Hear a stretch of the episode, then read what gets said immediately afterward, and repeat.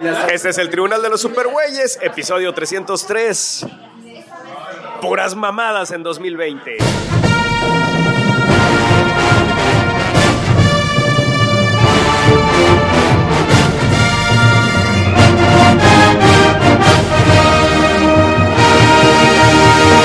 De todos los confines cósmicos del universo, se reúnen con papas y chelas las más poderosas fuerzas del bien que se hayan visto. Pedro Ajaz, Tavo Duarte, Chucho y Mario Padilla. Todos dedicados a luchar por la paz y la justicia de la humanidad y hablar un rato de cómics también.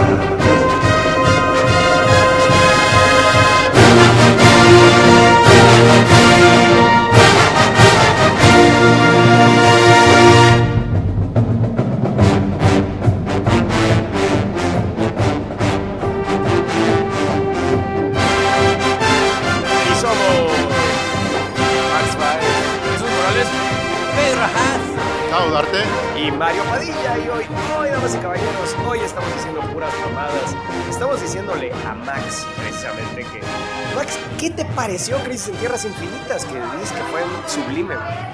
Está. Está bonito. Ahí lo tienen, damas y caballeros. Esta es la opinión de mi querido Max de Crisis en Tierras Infinitas, los tres episodios. Yo lo que digo es que fue producido por Valentín Pimstein. eh, con Andrea Legarreta en el protagónico, güey. Pinche telenoveleada cabrona. A mí no me gustó mucho, pero hubo algunas cosas que sí me gustaron. Porque pues me gustan las series. ¿Qué te gustó, mi querido Max? La muerte del Flash de los noventas. Los cameos de otros personajes como los de Titans. O, o los Supermanes. Estuvo chingón. Mi querido Pedro también la vio porque debo decir que yo se la recomendé al pinche Pedro. Le dije, bueno, güey, está chido porque la verdad el segundo episodio de Batwoman estaba chido, güey. Eh, me pareció bien, tuvo, tuvo momentos que se me hicieron chidos y de ahí en adelante empezó a telenovelear culerísimo. El primer episodio también una telenoveleada culerísima, güey. Pero es que Supergirl, no mames, es una novela esa madre, güey. Supergirl se la pasan cenando y teniendo comidas familiares todo el tiempo, güey. De ahí en fuera, pues eso dejé de ver esa, no ni siquiera la intenté, la verdad. Y mi amigo Pedro me llamó y me sacó de mi trance y me dijo, güey, esto es una mierda. A ver, ¿qué te pareció, mi querido Pedro? No, la verdad no me gustó nada. Sí, me pareció una telenoveleada por ahí. Hubo otro crossover por ahí. eh, El de hace dos años que me gustó más. Tenían peleas un poquito mejor hechas. O sea, en cambio aquí. Y a lo mejor también es un poquito la expectativa. O sea. Esta cuestión de lo que dice Max cuando se encuentran los dos Superman, o sea, como que las cosas pasan porque el pinche guionista quiere que sucedan. O sea, de repente, este no me creo que sea un Superman que resulta que se le murieron Luisa Lane y todos sus conocidos y de repente está así como el, como el Superman de de, este, de las películas de, de, de Da- Dales contexto, güey, para la, para la gente que, que estoy seguro que hay dos cabrones que viven en el rancho de, de la familia de Tavo, güey, y no están enterados, güey, de este pedo. Oh, dice Tavo que no digamos eso porque esto del pedo es, es, muy, es muy secreto, este pedo de que Tavo tiene eh, rancho. Pero Tavo es terrateniente, Tavo es señor feudal, ¿verdad, mi querido Tavo? Porque Tavo paga la raya. Este, sin comentarios. Así es, básicamente es, es neta, ¿eh? Tavo dice, hay que pagar la raya. Bueno, entonces, eh, ¿qué estamos diciendo, cabrón? que eh, de buenas a primeras necesitan buscar a un Superman y entonces el Superman del universo de Supergirl va con el del otro universo y eh, se supone que en este es, es un Superman al que ya se murió Perry, se murió Jimmy Olsen, se Pero, murió- pero, el, pu- pero el punto es que es el Brandon Rush, el pobre güey que pues, pinche Superman parecía que su carrera iba a ser todo un pinche éxito, iba rumbo al estrellato, el siguiente Christopher Reeve, cabrón, y de repente la película es la peor película de todos los tiempos, casi mata todas las películas de superhéroes, güey, etcétera, etcétera. Y el pobre güey tronó su pinche carrera, güey. Y la verdad es que ya viéndola, es una película que a mí no me parece tan mala dentro, dentro de lo que quisieron hacer. Está bonita, como dice Tavo, güey. Sí, güey, pero pues bueno. Está bonita, pero muy somnolienta. A mí no, no me parece aburrida, güey. Y, y la verdad creo que él es lo mejor de la película porque imita chingón a Christopher Reeve. Pero el pedo es que en esta, en esta serie no lo ves imitando a Christopher Reeve. Lo ves haciendo el pinche Superman más soso del mundo, güey. No, y es un Superman que eh, se supone que tiene hasta en su logo referencia a Kingdom Come eh, y sobre todo por toda la cuestión esta de que se murieron las personas que él quiere y de repente es un Superman muy sonriente, de repente tiene cara como de, de molesto, de enojado por esa gran desgracia que sufrió, o sea, no, desde el guion y la dirección, pues no te crecen los personajes y, y digo, eso en una historia de superhéroes para mí es, es grave porque para que te creas toda esta cuestión debe de- te debes de tener un personaje con el cual anclarte y, bueno, yo desde que vi estas imágenes de Brandon Ruth, este, que tenemos ese guiño de que Brandon Ruth es como el Christopher Reeve o quiere imitar al Christopher Reeve. No, es el personaje de Christopher Reeve. Eh, como, como el personaje de Christopher Reeve, pero en plan de Kingdom Come, yo dije, bueno, esto puede estar muy chido si lo escriben bien. O sea, el, el personaje de Kingdom Come peleándose con el, el Superman de Supergirl puede dar para mucho. Si lo, y, y de repente se lo, lo- lo- lo solucionaron muy al. ¡Ay! Ahí se va. O sea, Bueno, a, a ver.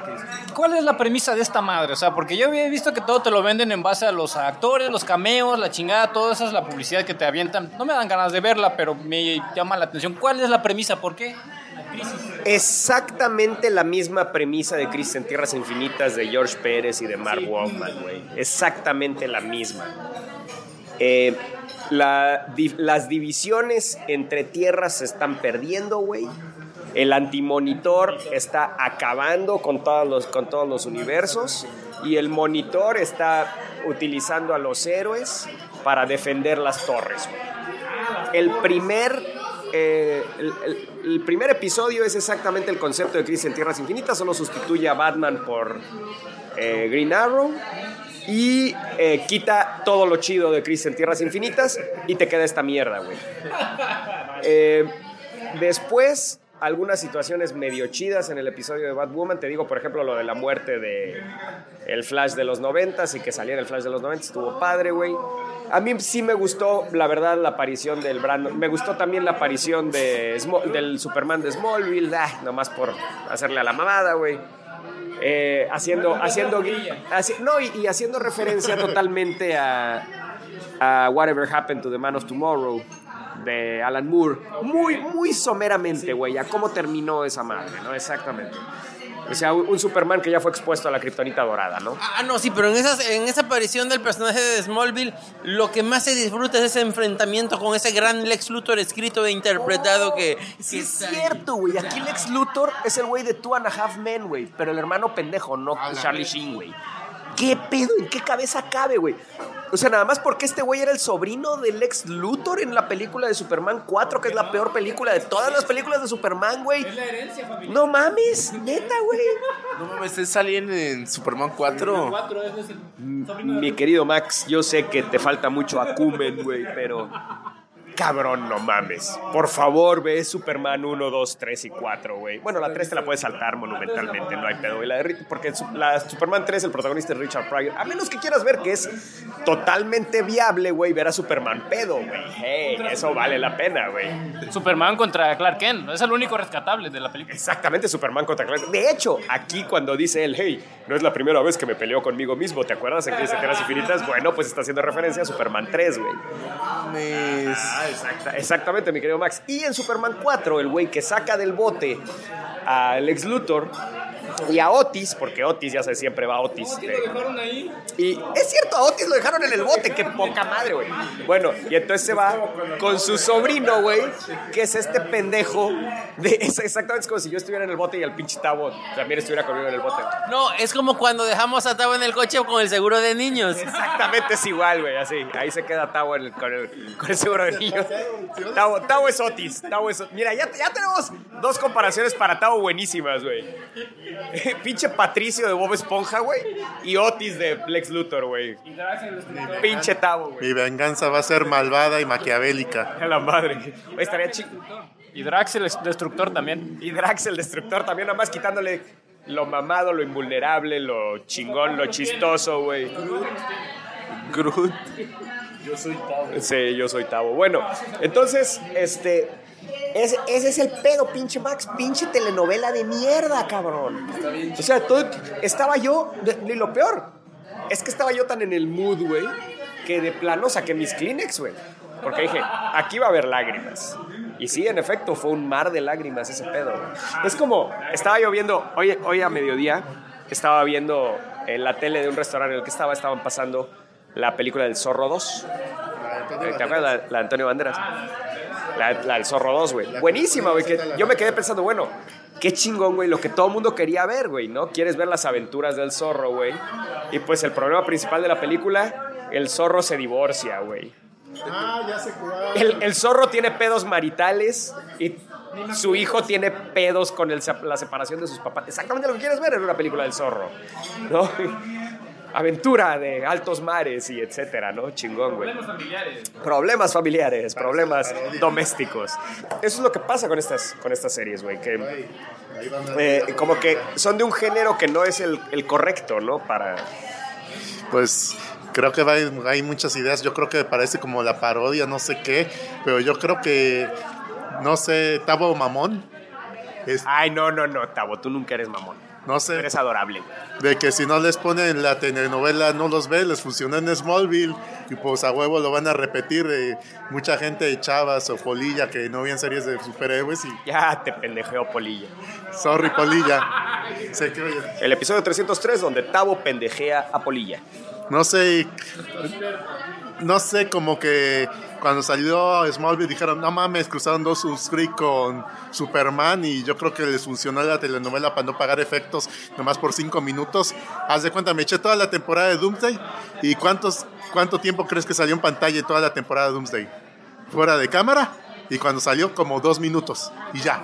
Bueno, y a ver, Max, yo sé que tú tienes una visión muy eh, diferente a la nuestra, pero a ti, ¿qué te pareció Chris en Tierras Infinitas de Mark Wolfman y de George Pérez? No lo he leído. Ya sabía eso. Ok. Bueno, entonces, pues como podrán ver, Max tiene una visión muy mames, La peculiar. experiencia además cuando le lea, güey, ¿no están platicando en el jardín? ¿No estás a esta escena importante donde se dicen sus verdaderos sentimientos? ¡Qué tomadera de pelo! Le dice al vocero, regrésame mi dinero. Ah, no es cierto, lo bajé de internet. Bueno, vamos y caballeros, y pues así es. Y, bueno, bueno, pues cambiando de tema totalmente, esta, ah, ahorita es nuestro primer podcast del 2020. Estamos haciendo aquí la feliz año nuevo a todos. Estamos haciendo la propuesta de que este año vamos a hacer más podcasts, porque pues vaya, no es que aquí nadie tenga ningún pedo para venir y hacer el podcast, ¿verdad, mi querido Pedro? No, no, no, para nada. Así es. Nadie se enoja nunca para ponernos de acuerdo con el horario, ¿verdad, mi querido Pedro? No, no, no. Nadie nunca tiene pedos, ¿verdad, mi querido Tavo? no, Tavo siempre prepara sus participaciones, ¿verdad, mi querido Tavo? una vez al año, pero sí. Bueno, ya, el punto es que. El punto es que queremos hacer más podcasts este año, pero. A- ahorita, pues acabamos de ver, hace dos semanas, vimos eh, el episodio 9 de Star Wars. Eh, el, el re- el- el- el- la elevación de Palpatine se llama, ¿no? La elevación de Palpatine se llama.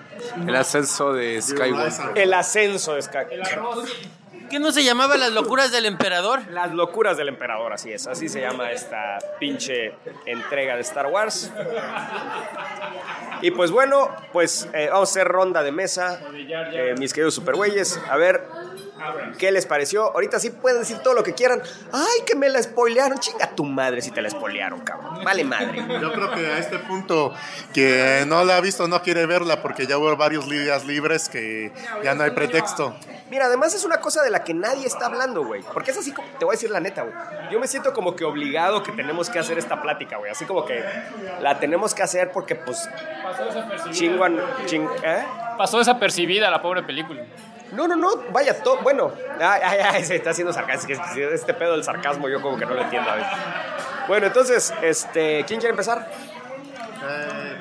Pues, voy, pues así seguidos, seguido como la rueda para que no nos hagamos bolas. Pues a mí la verdad, yo sé que es una película muy pendeja, pero me entretuvo bastante. Fuimos a la, voy al contexto, fuimos a la función de medianoche porque yo quería ver los disfrazados, pero dicen, no, está, un pendejo, lo compraste en el cine donde no se disfrazan, que está aparte lejísimos. Es un cine muy sobrio, muy serio, donde va gente seria y va gente sobria. Sí, cine de arte. Ahí fui a ver la de. Ahí fui a ver la película de Hero Academia, pero bueno, es otra cosa. Pero dije, pues fuimos a medianoche, yo creo que con los 30 minutos de comerciales empezó como a las dos y media, casi la una. Sí, 30 minutos de comerciales. Pero ya no sale el comercial de tu papá es pirata y no compres piratería porque ya creo que ya se dieron por vencidos o no sé. Pero la neta nos sentamos, yo creo, y estábamos emocionados. En algunos momentos decimos, ¿qué pedo? Yo no me dormí para nada, este, mi amigo Pedro. ¿Cómo hay, hay gente que se durmió? Pues de repente oí como un y, y alguien estuvo tomándole fotos, pero pero qué culero el que le ande tomando fotos cuando están dormidos en el cine porque están expresando su desprecio por la película de forma de forma educada de que no les gustó y no me Pues al contrario, está chingón porque entonces ese desprecio que están expresando lo expresas hacia el mundo, güey, no nada más a las personas que están alrededor de él escuchando sus ronquidos. Pues sí. Bueno, pero al menos no me senté junto a él, así que no me molestaron los ronquidos. Yo creo que las personas alrededor, que la sala... Sí, Sí, pues, pues sí estuvo buena, estaba entretenida, pero ya después como a los dos o días, ¿qué pedo? Ay, no le encuentro lógica a esto. Cállate, chamaco pendejo. Consume el producto y emocionate por el próximo producto. Oye, lo que más me llamó la atención es, así te dijeron, cállate chamaco pendejo.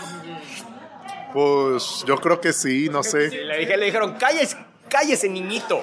Los ejecutivos de Disney hablaron directamente con Tavo y le dijeron así. No, y, y le dijeron, cállate chamaco, chamaco pendejo, chamaco pendejo. Nada de hombre, cuarentón, de mediana edad, pendejo. No, no, no, chamaco pendejo. Ay, me lo dijo Mickey Mouse y ese está vivo desde los 20. A ver, ese chamaco cuarentón de mediana edad, que se calle. Pues que para él todos son chamacos pendejos. Sí, Mickey Mouse tiene 70, 80 años. ¿eh? Pues Muy bien. Y Eh, yo creo ¿Esa es que- tu participación? Güey, Ya, ya me imagino a Tavo con el psicólogo. Sí, Mickey Mouse está vivo y me dice chamaco pendejo. No mames, este Mickey Mouse es un ojete. Nomás le reza a Walt Disney que lo tiene en un altar ahí congelado. Dice, Walt, este, perdóname, te estoy llevando bien el changarro. A Tavo le emocionó, así que dijeron que Así dice, así dice. Te estoy llevando bien el changarro. Yo por eso me llevo mejor con el pato Donas, pero bueno. Y ahí tienen la participación de Tavo elocuente. Estoy seguro que les quedó muy clara su posición. Eh, nada más un último comentario acerca de la participación de Tavo. Tavo, si alguna vez Mickey Mouse llega y te dice, Tavo, mátalos a todos, mátalos a todos. No le hagas caso, por favor, te lo ruego. Güey, y- y- no le, no le hice caso al pato Lucas cuando me lo dijo el otro día, así que bueno, pero. Es que, es que no le hace caso a los Looney Tunes, solo se les hace caso a los de Disney, güey.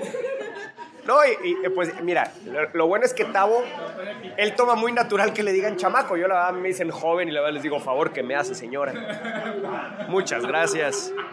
Pero pues, si me dice señor, no hay pedo. Yo ya no distingo los de quinto de primaria con los de cuarto de primaria, así que para ellos que están milenarios, pues estamos igual, para todos son chamacos pendejos. Dice Tavo, yo a los que distingo es a los de mi edad, güey, los de, bach- los de bachillerato y tercero de secundaria, güey. Pues sí, güey, no mames. Bueno, ya. Tavo iba en mi salón, güey. Tavo iba en mi salón. Mi, ami- mi amigo Max. Oigan, debo decir que mi amigo Max ya es universitario. A ver, Max, ¿qué impresiones nos tienes de la universidad? Yo estoy seguro que ya traes tu convertible lleno de viejas todos los días, güey. Pinche departamento lleno de mota todos los días, cabrón. Desmadres todos los días, cabrón. Rituales de seguramente tu hermandad, güey, de los, de los muchachos. Me imagino que qué padre, qué edad tan bonita, güey, qué edad tan bonita. Ya, ya se tatuó sus sus, sus, eh, sus las, letra- la- las letras de su hermandad, güey, el Sigma Gamma Delta. Ya, ya se lo tatuó en el culo, güey, la, la nalga derecha tiene tatuado ese pedo. ¿Qué, qué tal? ¿Qué, ¿Qué opinión nos merece la universidad, mi querido Max? Pues fue exactamente como la relataste. Oh, wow, qué bárbaro.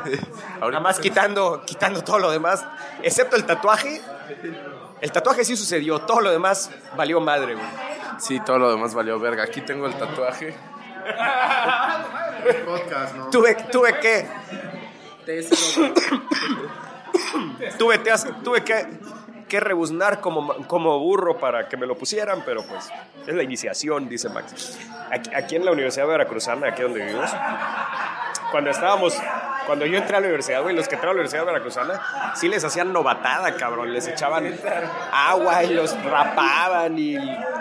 Horrible, güey, estaba culerísimo, cabrón. Bueno, a ver, este, ¿quién sigue? Max, tú sigues. La novatada no existe.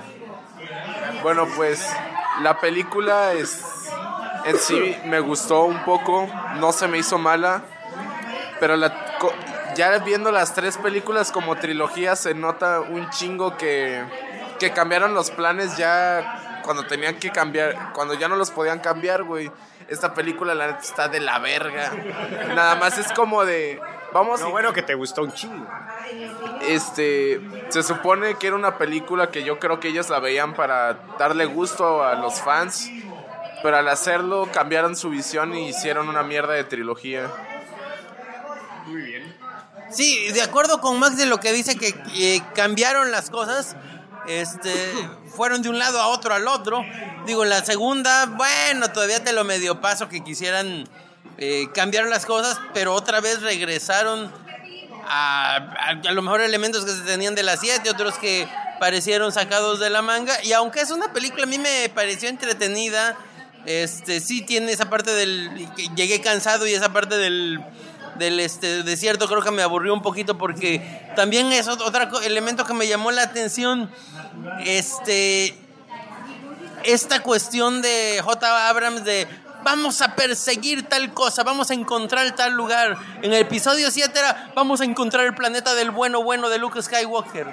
Y en este es vamos a encontrar el planeta del malo malo malo porque, eh, o sea, mm, como que eso no, no es... No es, una, no, no es un elemento típico de Star Wars. Se vale, como tú dices, que mm, eh, cada película sea diferente. Pero aún si, bueno, pues ya en- manejaste esa idea en una. No lo manejes en, en- en la otra también. Solamente con un pequeño cambio, ¿no? Ahora, este, igual lo que más me molestó de esta cuestión de seguir lo que la gente opina fue este cambio que se notó mucho de darle muy poca importancia al personaje de Rose, sobre todo cuando, bueno, Pedro es el único en el mundo que se quejó de esa madre. No mames. Yo creo que yo pasé al Soriana y creo que había como 20 mil muñecas de Rose y se venden. Porque, porque en la película anterior tuvo una importancia tremendísima, definió la trama y, y- y tuvo consecuencias tremendas en todo. en todo- No me imagino niño. No, yo no quiero un Kylo Ren ni una Rey. Quiero una muñeca de Rose. Sí, mijo. ¿Y qué hace? Pues se queja, le echa, le echa toques al negrito y va para otro planeta. ¿Y qué hace en el otro planeta? Pues no sé, pero fue el otro planeta. bueno, pues a mí sí me gusta. Mi amigo Pedro, el incluyente, ustedes saben, hay que ser políticamente correctos. A mí me gusta porque entonces le da a este podcast esa correctitud política que nos falta muchas veces. Estoy seguro que Pedro fue conmovido por ese beso del final, y no estoy hablando del de Rey y Kylo, estoy hablando del de otro. Seguramente Pedro dijo, ¡Oh! ¡Qué bonito la comunidad LGBTT más está siendo representada en este pedo, ¿verdad, mi querido Pedro? Pues mira- Conmovido, cabrón. Pues mira, la verdad la primera vez ni me di cuenta de esa madre, o sea, Estaba jetón. Ya estaba bien jetón, güey, en ese momento. Pedro dijo, no me gustó esta película, está horrible cuando salió. Y la otra próxima vez que hablé con Pedro, acabo de salir del cine de ver la película. ¿Qué pedo? no, pues te digo, de hecho eso sí te puedo decir. La segunda vez la disfruté más porque efectivamente la primera sí estaba cansadón, efectivamente cada vez No se te notó, ¿eh? Nada. Sí, sí. Este, pero bueno, pues sí. De hecho, por ejemplo, algo que sí me gustó, eh, di- disfruté en las. Mira, lo que sí sabes que, Pedro, o sea, lo que, lo que creo que debes de hacer, güey, cuando vayamos a ver una película así a las 12 de la noche es la chaqueta la dejas para después de la película. Porque si tienes la chaqueta antes de la película, ya entras en tu modo sueño y entonces ya te duermes. Ah, pues sí. eh, me encantó esa escena, esa escena del inicio. eh, esa secuencia de inicio me gustó mucho. Sobre todo cuando Kylo entra ahí con el, con el emperador. eh, Y se pelea con Rose, güey. Y pinche Rose saca su espada, güey, y se empieza a pelear con Kylo, güey. No mames. Y entonces Rose resulta que es ah, que tiene afinidad a la fuerza, güey. Y Pinche. No, ah, eso no pasó. No, mira. No, no, no. Empieza a gritar el emperador antiguos espíritus del mal, transformen esta chingadera en una Este película. cuerpo decadente en Rose porque quiero ser Rose. No, pero eh, fíjate que ese, esa parte sí me gustó por ese manejo como que tétrico, así como que oscuro. Y bueno, pues el- el Star Wars siempre toma elementos de otros géneros y los, los pone de una manera muy chida. y- Oh, vaya, aquí sí que tomó elementos de otros. Vaya. A ver, Eh, Sí, no, casi ni se notó, güey, pero estuvo muy bien porque vaya que pues me gustó cómo retomó cosas de, de estas películas tétricas, de como de, de Frankenstein, de... La verdad es que esa, sí, o sea, cuando ves este laboratorio todo oscuro, todo... ah, a mí- Ese es el de Mumbra, güey. por- bueno, La me- pirámide y de Mumra y, y laboratorio genérico de científico maligno. Pues justamente por eso me gustó, porque tiene esos elementos, te digo, como de, de- de medio de científico loco con elementos como de, como ustedes dicen, medio mumra, medio... Y e- ese ambiente tétrico sí me, me gustó al inicio de la película. Medio Mumbra si Mumbra tuviera una flotilla de destructores galácticos con pitotes. Además, además. Y este, y bueno... Muy masculinos esos Star Destroyers, güey, con su pitote acá mendigo, güey, pinche fierrote, Güey, grandote, güey, eh, parado. güey. En el remake de los Thundercats, Mumra tenía su flotilla de naves con pitotes. Oh, Yo siento que el problema de la trilogía es que es como un trabajo de prepa que al final todos acabaron su parte y la unieron, güey. Así se ve la pinche trilogía, güey, no mames. neta. Sí, se siente como fanfiction hasta más no poder de repente. A- a- Ya dando mi opinión de una vez, a mí me parece, coincido con todos, que la película visualmente está bien chingona, este, está entretenida, pero le rascas tantito y puta, no, se cae, se fácil, fácil. Me pasa como con Tron o con otras varias. Sí me gustó más que la anterior, eh, definitivamente. Me pareció más entretenida, más cosas. Pero sí, en general hay muchas, muchos elementos que se nota que los aventaron. Se me hizo, se me hizo rarísimo que todo el inicio va en chinguísima, en chinguísima, rapidísimo. Todo lo que... Todo el inicio de la película se me hizo rapidísimo. O sea, te avientan un montón de información, como que para corregir todo lo que no dijo en la anterior este, Ryan Johnson, rapidísimo, así de que ahora le pasó esto, esto, esto, esto, esto, esto, esto, y pum.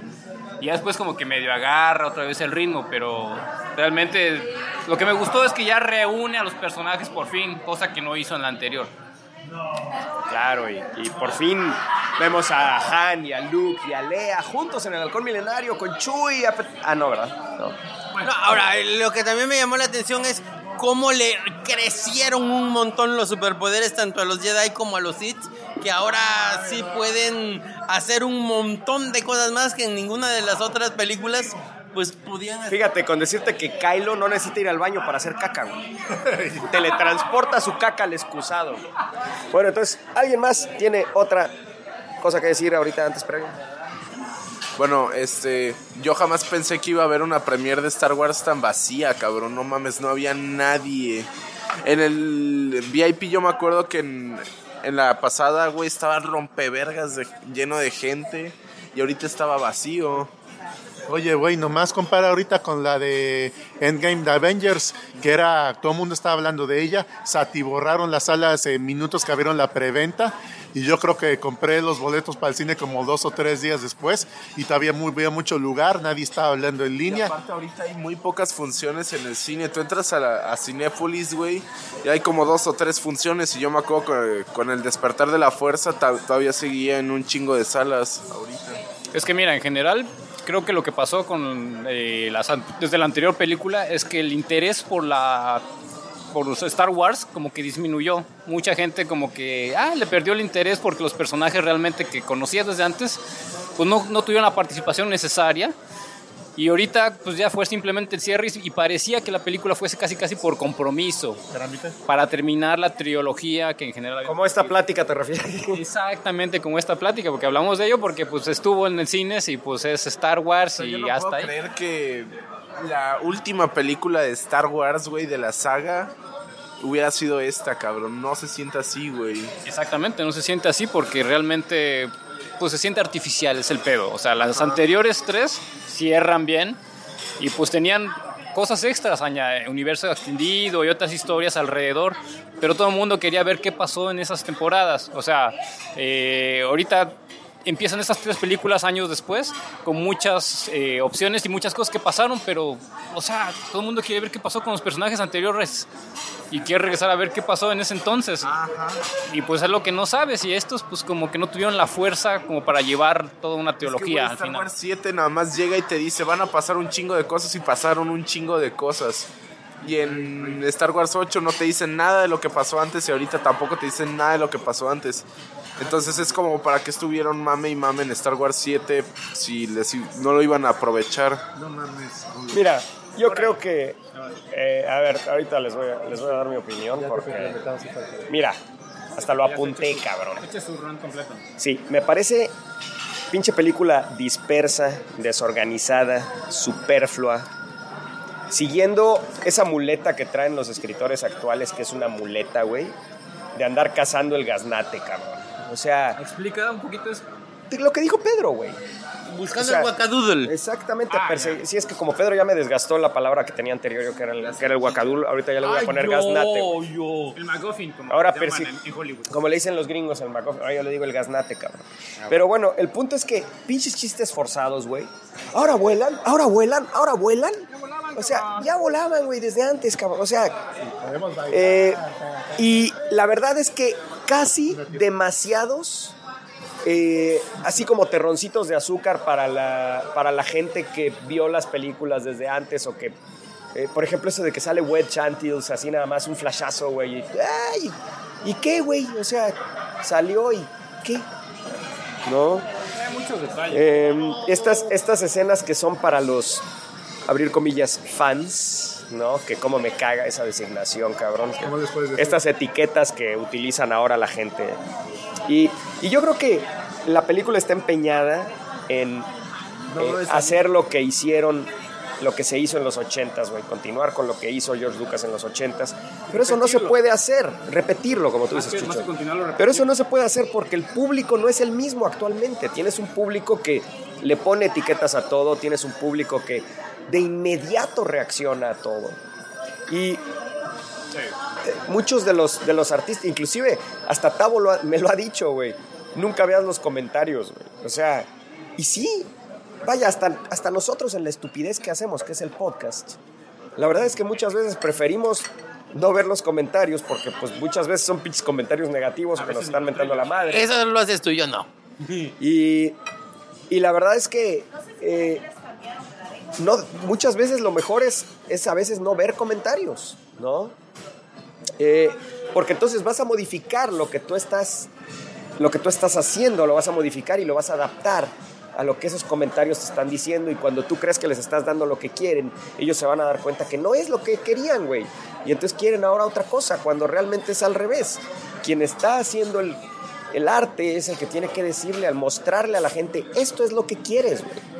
O sea, cuando, cuando se hizo Star Wars la primera vez, No había nadie. pues la gente no sabía que era Star Wars. George Lucas nos vino a enseñar qué era Star Wars. ¿Y qué es Star Wars? No sé, cabrón. Es lo que sea, lo que cada artista que lo está haciendo en ese momento decida. Pero, pero ese es el problema. Que debe de ser un artista que lo está haciendo. Un artista que quiere planear su voz, que quiere plantear su idea, güey. Quiere contar una historia. Que, eh, me acuerdo de la trilogía de Dark Empire de Cam Kennedy y este otro que mucha gente se queja, no, que el pinche pinche tonalidad azul, todo el pinche cómic es insoportable. Sí, está de la chingada el coloreado, güey. Pero no mames, es una excelente continuación de Star Wars, güey. Y sí, ahí regresa el emperador, güey, con clones, güey. Y, en el tercero es en donde nos enteramos que el emperador regresó, güey. Y Luke se va al lado oscuro. En fin, o sea, es una historia que a mí me gustó, cabrón. O si no te gusta esa, los libros de Timothy Zahn, güey. En fin, güey, o sea. Pero ¿qué es Star Wars? O sea, la diferencia que tienen esas cosas con esta película de J.J. Abrams es que J.J. Abrams quiso hizo un producto, cabrón, y aquello era arte, güey. Son, son cosas que es lo que quería decir. Yo me sentí, mira, ¿qué es, lo- qué es lo más gacho, güey? Después de ver esta película dos veces, me sentí veces. como cuando, sí, porque pues fui, la fui con ustedes y luego la vi con Eloisa. Ah, ya. Me sentí como cuando pides una pizza de esas así toda quesuda, güey. Pero de esas, pero de las de, de las de Little Caesars o de Domino's, o sea, de- de- así de, la- de las más pinches producto de plástico que te puedas imaginar, güey. Te la comes así porque pues, es pizza, güey. No está mal, güey. Por más mala que esté, es pizza, güey. Está buena, güey. Pero te la acabas y pinche sentimiento culerísimo, güey. Te sientes eh, abotagado, güey. Te sientes, ya no quiero saber, no quiero comer pizza nunca más en mi vida, güey. Este, así me siento después de ver esta película. Si no se llamara Star Wars, que la hubiera visto, yo creo que en dos semanas se me hubiera olvidado la película. Me recuerda, que eso es lo peor, me recuerda a Aquaman, cabrón, el desastre que fue Aquaman, güey. Que fue, pero que es, y es que eso es. Es una película divertida, que es un desastre, güey. La trama es un desastre, güey. Pero está divertida, güey. Y, y la verdad es que no puedes decir que esta película no está divertida, porque está divertida, güey. Está para verla, güey. Está, está divertida, güey, pero...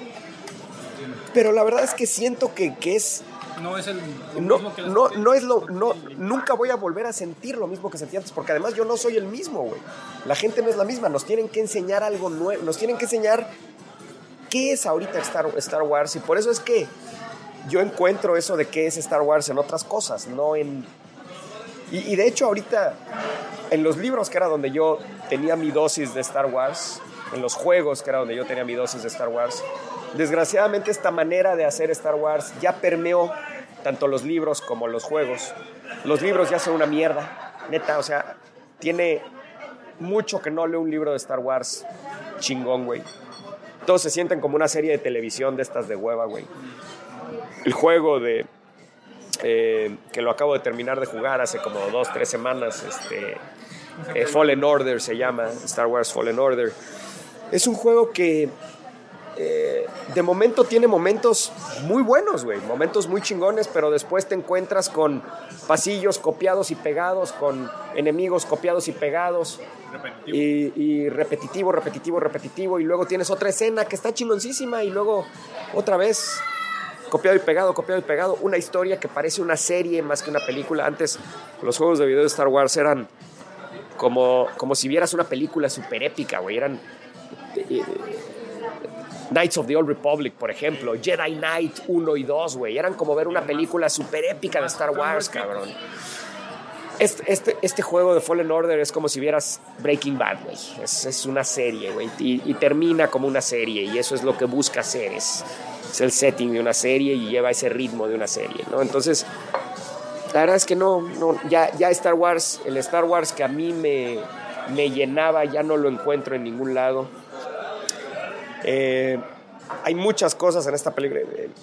El, empea- el emperador, vaya, el tema de que Snoke era un títere. Yo creo que el emperador está chido, güey. De hecho, la idea de que Snoke era un títere y todo está chida, pero es que pasa tan rápido que pues ni te enteras cómo esto. Porque a mí me hubiera gustado, por ejemplo, a lo mejor que, que viéramos cómo controlaba a Snoke, porque a a lo mejor Snoke era realmente Palpatine, ¿no? Controlado a través de la fuerza de Pal- por Palpatine. Eh, Algo que me llamó la atención desde la primera vez y más en la segunda, aunque, aunque en la segunda la disfruté más, es la cuestión esta de las muertes. O sea, como que copiaron eso de, la, de, de- de los cómics que no me gusta.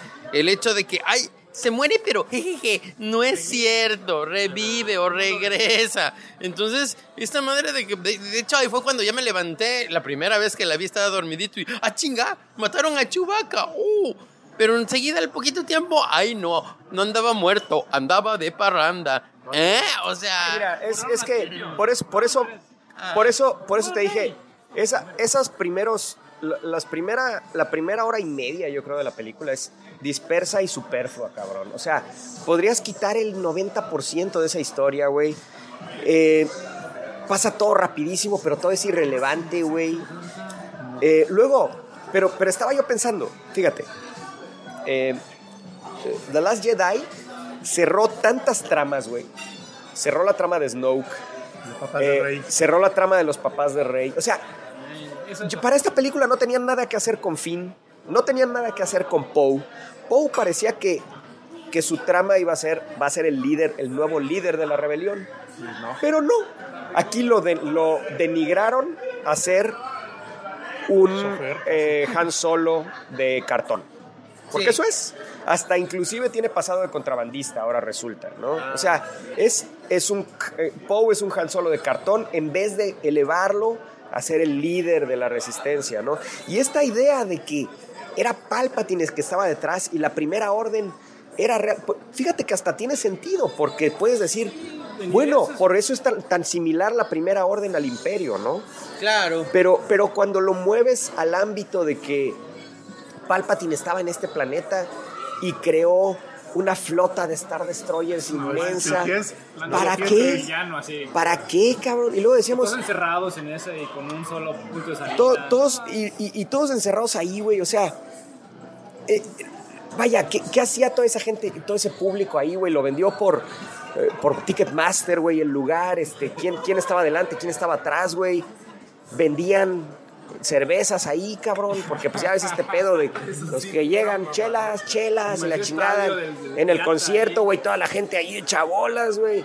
¿A qué horas vas a ir? ¿Cómo fue ese pedo, güey? ¿A qué hora llega Rey? Y si no llegaba Rey, iban a devolver el dinero, como en la pelea de pinche el güey de Cañitas ¿cómo y este Adame, cabrón. ¿Cómo iba a ser, güey? Porque creo, ¿sabes qué? Si no llegaba Rey, iba a ser un remake de la pelea de Adame y Trejo, cabrón. Aparte la mamada esa de que... O sea, muchas cosas se las sacaron del culo para esta película y le- les valió verga el canon porque que, que Poe era contrabandista, güey, qué pedo. Sus papás eran de la rebelión y en todo el contenido de Star Wars trabajó en, en la República, en la nueva. Y De Leia... hecho, de hecho, o sea, el, el libro que acabo de leer, que se supone que es canon, güey, que se llama, eh, bueno, y de hecho no lo acabé de leer, güey, lo dejé a la mitad porque estaba de hueva, güey, pero se supone que es, llena el espacio entre Last Ay, Jedi y esta película.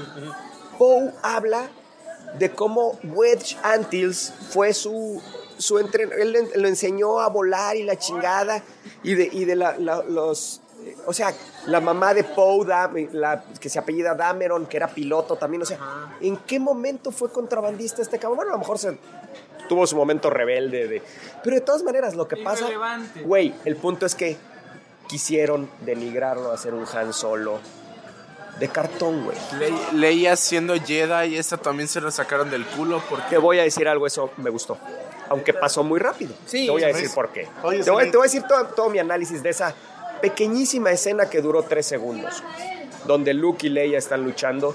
Y Leia tiene la premonición de que su hijo se va a morir si ella sigue siendo, sigue entrenando para ser Jedi y decide dejar de entrenar para ser Jedi. Güey, eso es una película que me hubiera encantado ver, cabrón. Eso me hubiera encantado verlo. Pero resulta, y de hecho, si lo, si lo traslapas a los episodios 1, 2 y 3, como Anakin decide pasarse al lado oscuro porque ve que en Padme se va a morir y entonces por eso él provoca la muerte de Padme. Está chingón, güey.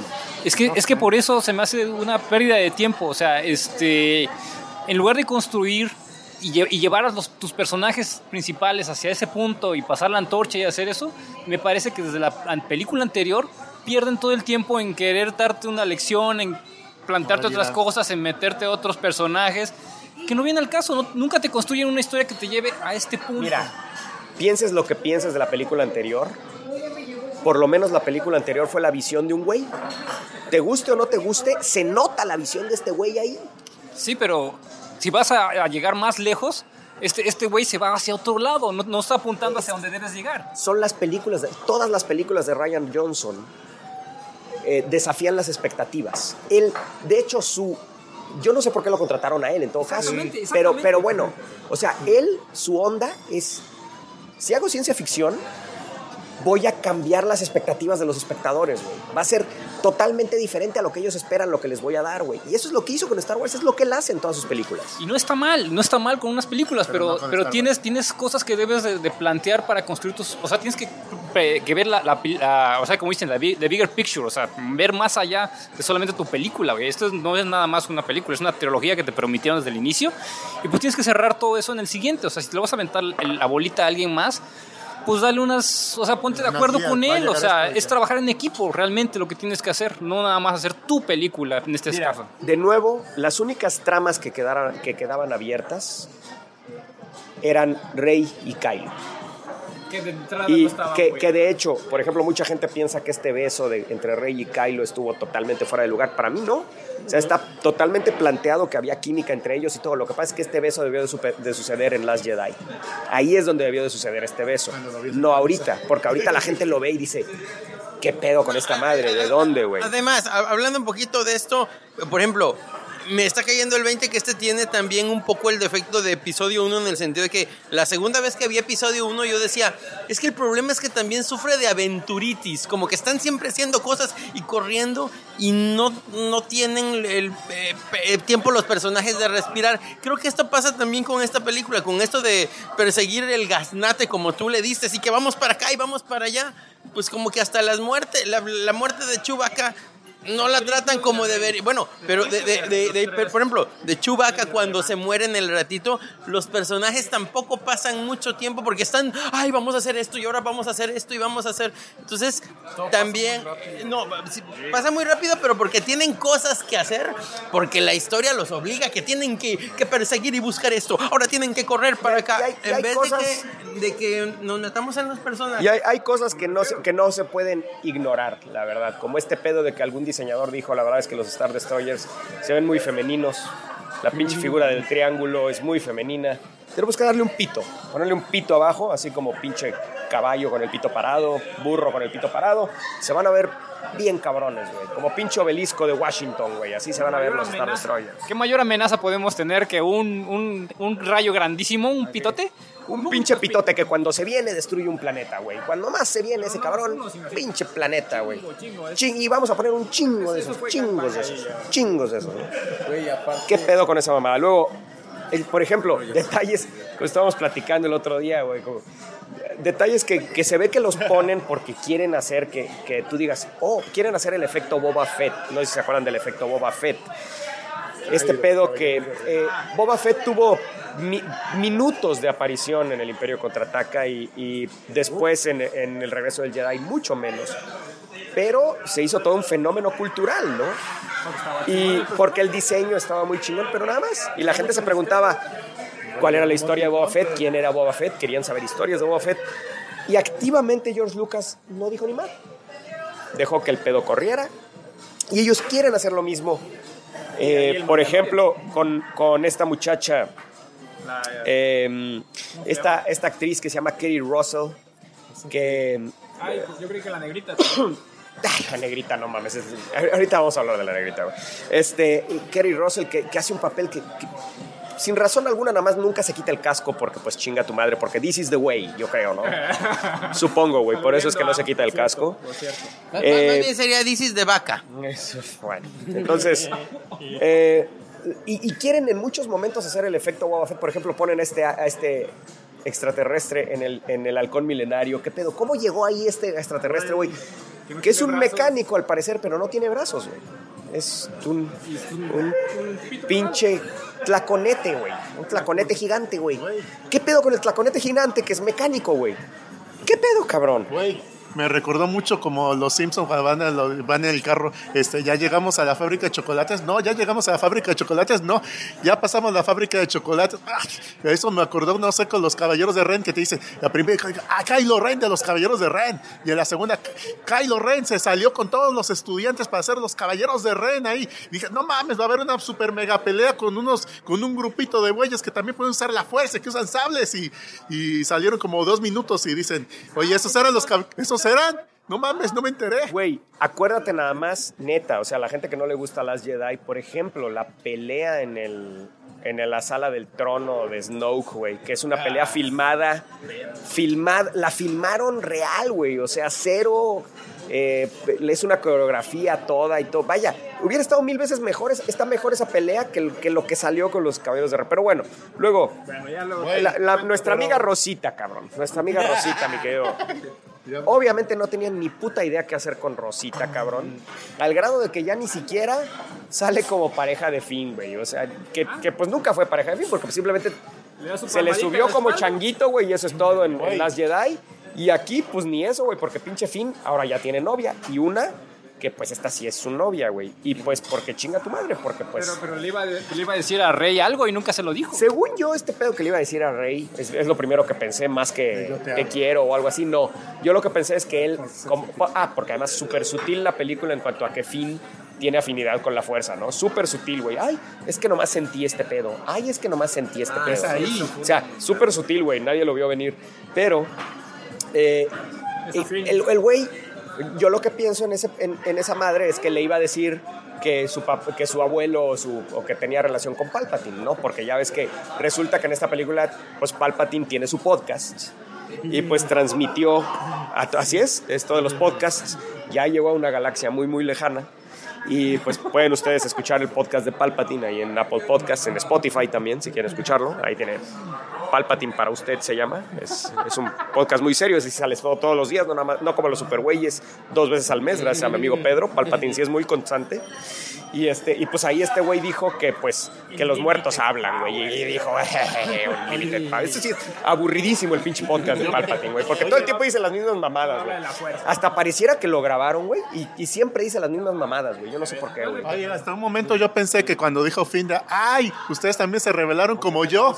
Yo pensé que Esa no tiene nada que ver con lo que estamos diciendo y entonces ya valió madre. cuando- Ya cambió la conversación por completo. cuando Disney a la batalla final con todos sus 20 mil Star Destroyers, dije, a lo mejor esta forma que lo resuelva, que, que este fin hable con el micrófono, no sea pendejos, los está manipulando y todos los oficiales negritos de las naves se iban a revelar y dispararle a sus comandantes y dicen, aquí no hay pelea porque no somos ojetes. Yo lo, lo único que oí fue negritos. ¿Por qué son negritos, mi querido Tavo? No ¿Por, sé, ¿Por qué? porque- Negritos como el, como el... Sí sabes que el, el negrito bimbo ya se llama Nito. Ya no se llama negrito. No, pues que cada vez que sale un güey que se sale de Stormtrooper siempre tiene que ser negrito, no sé por qué. Ah, cabrón, neta. Sí, neta. Si te fijas. Si Neta. te fijas cuando llegó- Otro cabrón. ¿Cuál otro ha salido desenmascarado? ¿Quién? La negrita y todos sus amigos eran negritos, así que. Ah, pinche, pinche Tavo. Está cabrón. O sea que son negritos todos los Stormtroopers. Sí. Órale. Y le iba a decir a todos sus amigos negritos, güey, porque Y pues son negritos. luego resulta Todos que- con su huesito aquí en la nariz, güey, según Tavo. Su huesito en la nariz, ¿va, da, Tavo? Porque Sí, los negritos tienen un huesito en la Y nariz. cuando ¿no? salga la serie de Disney Plus de Lando y su amiguita, capaz de que todos van a ser parientes, así que no ¿Qué pedo con esa escena de Lando tirándole el pedo a Stormtrooper, güey? Tirándole el pedo, o cómo fue ese pedo, güey. Fue De que querías averiguar. que eh, eres mi hija porque también somos negritos los dos, o qué pedo, güey. Sí, bueno, eh, oye, en oye, fin. mira, ahora, a, a mí lo que me, te digo, se me hizo también demasiado obvio porque, por ejemplo, ay, para que no se enojen los gordotes que no querían a Rose, no va a andar con Rose. Pero para que tampoco se enojen las feministas de que anda con, con eh, esta Rey, le vamos a poner una negrita, as- así que también fue oprimida igual que él. Ay, sí, sí, sí, sí, o sea... ¿No te enteraste que, que en Asia quitaron el beso entre dos chavas al final? X. X, bueno. bueno. Para que te enojes, Pedro. No mames. Pero entonces, ¿cómo le entendieron allá, güey? Porque es una escena muy importante, cabrón. ¿Cómo entendieron ese final entonces si en Asia quitaron, se me cayó mi celular, que en Asia quitaron ese, ese beso, güey? No mames. No, pues ya. No se le entiende a la pinche película, güey. Totalmente el, sen- el sentido. Sí, ya, ya perdió todo el sentido de la película. Güey, aparte. Pero bueno, La película asume que viste el tráiler, porque si tú le pones a tu hijo ya cuando sea grande las nueve películas así de vergazo, güey. Ve la 8. bueno, yo no le doy vergazos a mi hijo. Le pones la 8, termina la 8 y ves la 9 y es como de, ahora qué pedo, entonces ya está vivo Palpatine. Una persona que se ve la trilogía de corrido sí le saca de pedo. Hay un chingo de momentos en la película, como por ejemplo La Rey Oscura, que es obvio que es Solo para el trailer. pinche mata para el trailer. Eso es todo. Esa madre es para el trailer. Se acabó, güey. Ya en la película es, pero es notorio cómo, cómo las hacen para el trailer y luego simplemente las meten en la película a ver cómo las meten, güey. Entonces, pero eso pasa con personajes en esta película, con personajes importantes, cabrón. Mira, ¿sabes lo raro que se sintió ese abrazo del final donde se abrazan Rey, Finn y Poe? Yo así como que, ¿por qué se abrazan si es la primera vez que están los tres juntos? ¿Qué pedo, güey? ¿Por qué chingados se quieren tanto estos tres? Si es la primera vez que yo los veo juntos, ¿no? Te digo que es lo que hizo falta construir más esos personajes y esos, esos van a ser tus protagonistas. No, fíjate que yo lo que hubiera esperado, en vez de andar atrás del gaznate en el, en el principio, y Me para... encanta cómo Pedro sobreutiliza mis conceptos. Gracias, mi querido Pedro. Me- me ser encanta. Ya, ya, ve, ya, ve. bueno, el, el. Lo bueno, lo bueno es que le gustan. mis- Sí, no, ya. Bueno, Sí. la- ya los voy a hacer mío. Te, te voy a hacer un glosario, güey. Ah, Bueno, este, ¿cómo andan persiguiendo la, en vez de que anden persiguiendo la changadera, ya lo voy a usar a mi estilo. Ah, está- súper imaginativo. Oye, qué padre, no mames. Llámale la cosita. Ay, Dile la cosita, güey. la cosita, ay, gordos. Este, pues, eh, incongruencia en lo, lo- lo de la otra película que estuvieran justamente terminando de armar, terminando de armar la pinche rebelión, o sea, este, la resistencia, pues, o sea, no sé, que, que comenzara la película donde están en medio de un pedote que están resolviendo para efectivamente, este, defender algún sistema, defender, y ya con eso, No, no seas idiota, güey. Esa madre no es que no le gustó a los fans, güey. ah, sí. Entonces no podía empezar con ese pedo. Bueno, ahora, otro pedo. No, digo, yo me quedé esperando a la Capitana Fasma que apareciera en cualquier momento. Esa, es mi, esa sí me queda. Esa es otra que cerraron en la película anterior, cabrón. Bueno, Y en la primera, y en la primera también. en la primera también, güey. Oye, pobrecita, güey, no mames. Faltaba, faltó en esta. Dijeron que iba a ser como Kenny, pues ya esperábamos que estuviera aquí. ¿Cómo que? You kill Phasma. bueno, entonces, eh, otra, otra cosa que quería decir. ¿Quién puta madre cogió con Palpatine? Porque si sacas cuentas, este pedo fue ya que Palpatine estaba todo pinche desfigurado por los rayos y todo después del episodio 3, güey. Saca cuentas, cabrón. ¿Quién puta madre? El güey azul que andaba con él todo el tiempo en el, en el trono, güey. Ya es que había dos güeyes que andaban, uno que tenía cuernitos así. Para mí que ese güey se lo... Ah, desde entonces. O, o, pero eh, yo está, a lo mejor le hizo como Ricky Martin, güey. Donó su pinche carguita, güey, y, y ya nada más ya le entregaron a su hijito, güey. Pre- precisamente, porque ah, por ahí así oscuramente leí el número, bueno, ni lo leí, nada más lo vi porque salió todo en, en internet, el número 25 de Darth Vader en los cómics de Star Wars, hace alusión a que eh, eh, Palpatine inseminó a, este, a Shmi Skywalker. Entonces acabaría siendo primos este Rey y, y Kylo de cierta forma.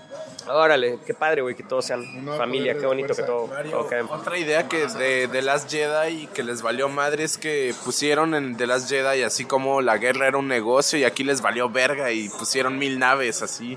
No, pues es que fue el pinche comentario político, güey. Ese ya, no mames, ahorita hay que quedar bien con el. Con el ya, es, ya es como le dicen al presidente de Estados Unidos, ¿Cómo le dicen? Que le dicen POTUS. Hay que quedar bien con POTUS. ¿Bien potus? Sí, POTUS, porque es President of Ah, the United States. El POTUS, hay que quedar bien con POTUS. Es como AMLO, ellos dicen POTUS. Bueno, ahora, eh, entonces. eh, Fíjate, uno es Potus y el otro es Putin.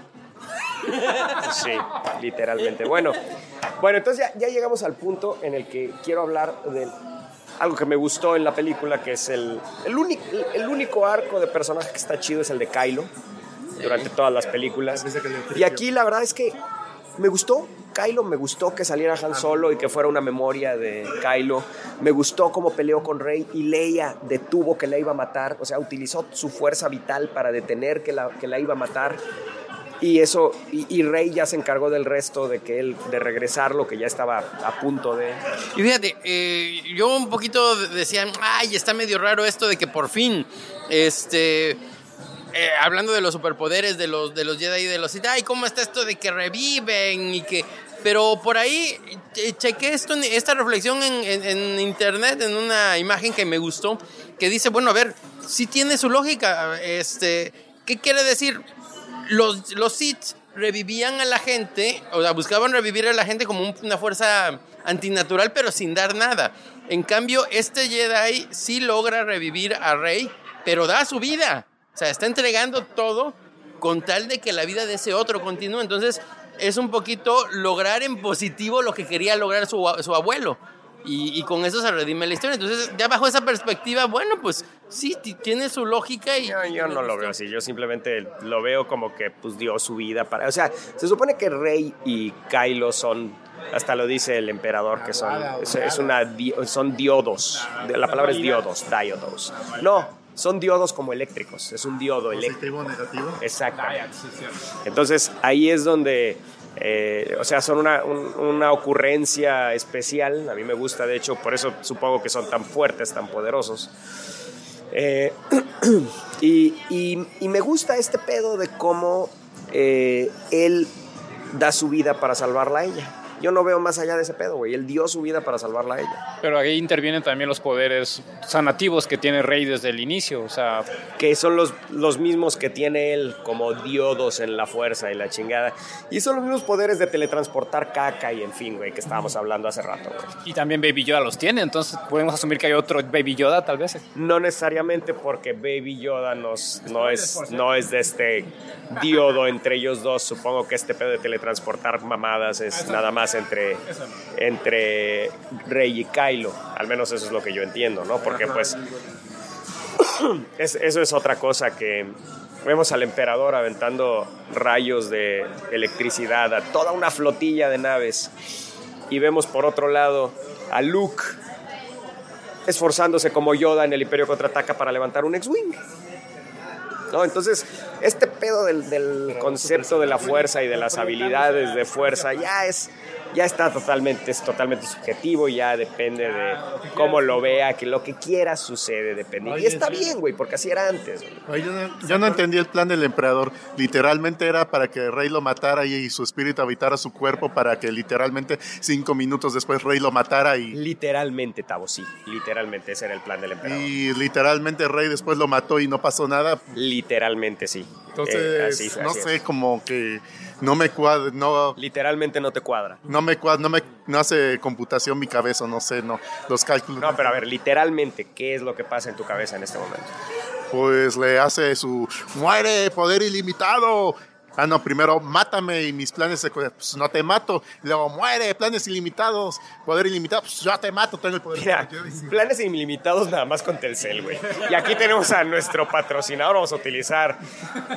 Aquí tenemos nuestro patrocinador, Telcel, Telcel, planes ilimitados, megas ilimitados.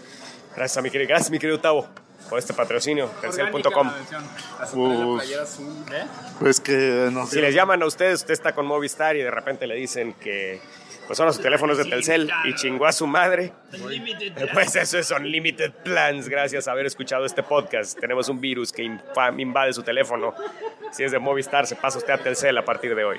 Güey, pues. Pinche Tavo lo escribió porque Tavo es programador, güey. Tavo es programador. Ay, pues que no alcanza lo del Patreon, ¿dónde? ¿Dónde el Patreon de los Marhuellas? Este Pues, es el plan que está, este es el plan que está buscando. Este es el plan que usted busca, el plan de Telcel. Es el, estamos haciendo con dos dedos así. Con dos deditos. no sé, hasta pareció hasta manga mal hecho de que este es el villano, ah, este es este otro, y este es este otro, y pues luego ya, y de de este otro, y este otro, luego hasta ya se pierde hasta la lógica. No sé, me. Hasta. Y villanos del principio ya mueren chafamente como el Hawks, no sé. Fueron demasiados twists. para Chafamente. Fueron demasiados twists para Tavo. Sí, no, Tavo, Tavo estaba literalmente, estaba como en, como en butaca 4D, pero pues no estaba en 4D, pinche Tavo se movía para un lado, se movía para el otro y no sabía para dónde Estamos moverse. en el 3XLL, no sé qué, y no sé, pero no era la pantalla chida, sino la que le seguía la chida. Porque, La que le sigue a la chida. pues sí, la que no tiene agujeritos en la pantalla ni se oyen pixelazos, así, esa es la que vimos. Bueno, Yo entonces, muchas veces del meme de así no es como funciona la fuerza cuando le hice Han Solo en el episodio 7. Cada vez que decían una mamada que nada más solucionaban con la fuerza, yo me quedaba así, no mames, así no funciona, güey. Como está en esa nave.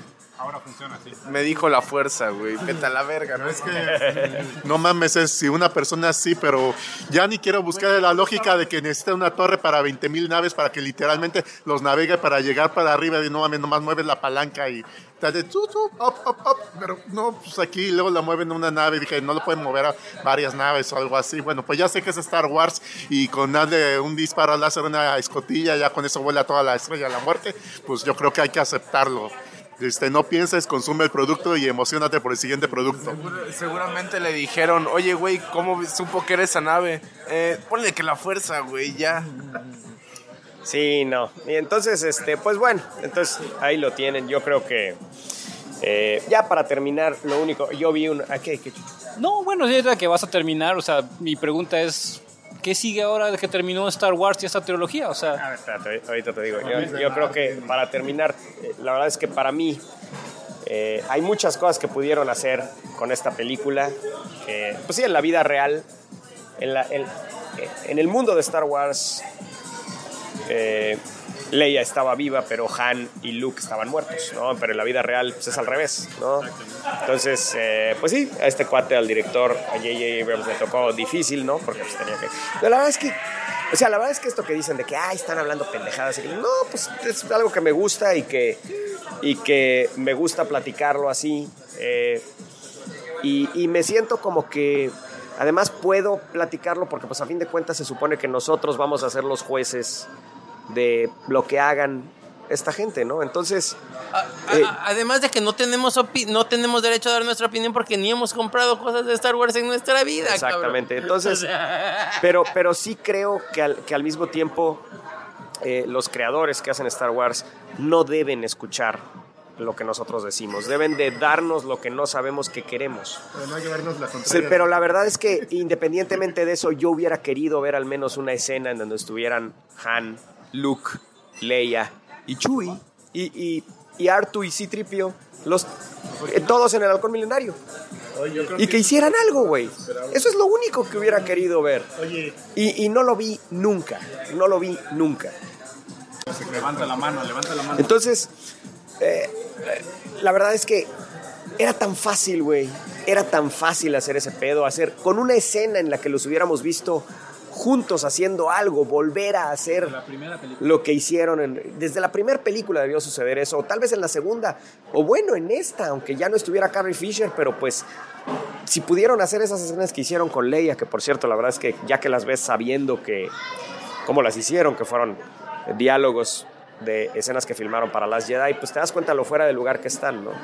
Por ejemplo, este chiste de eh, que le dice a- al güey que salía en Héroes, que dice, güey, tienes que decirlo más serio, no sé qué, tienes que ser menos deprimente, o no sé qué. La verdad es que no funciona, pero, pero bueno, hicieron lo que pudieron y la verdad está bonito el final de Leia, güey. O sea, Leia dio su vida para prácticamente salvando a su hijo, ¿no? Y la verdad estuvo chido, güey.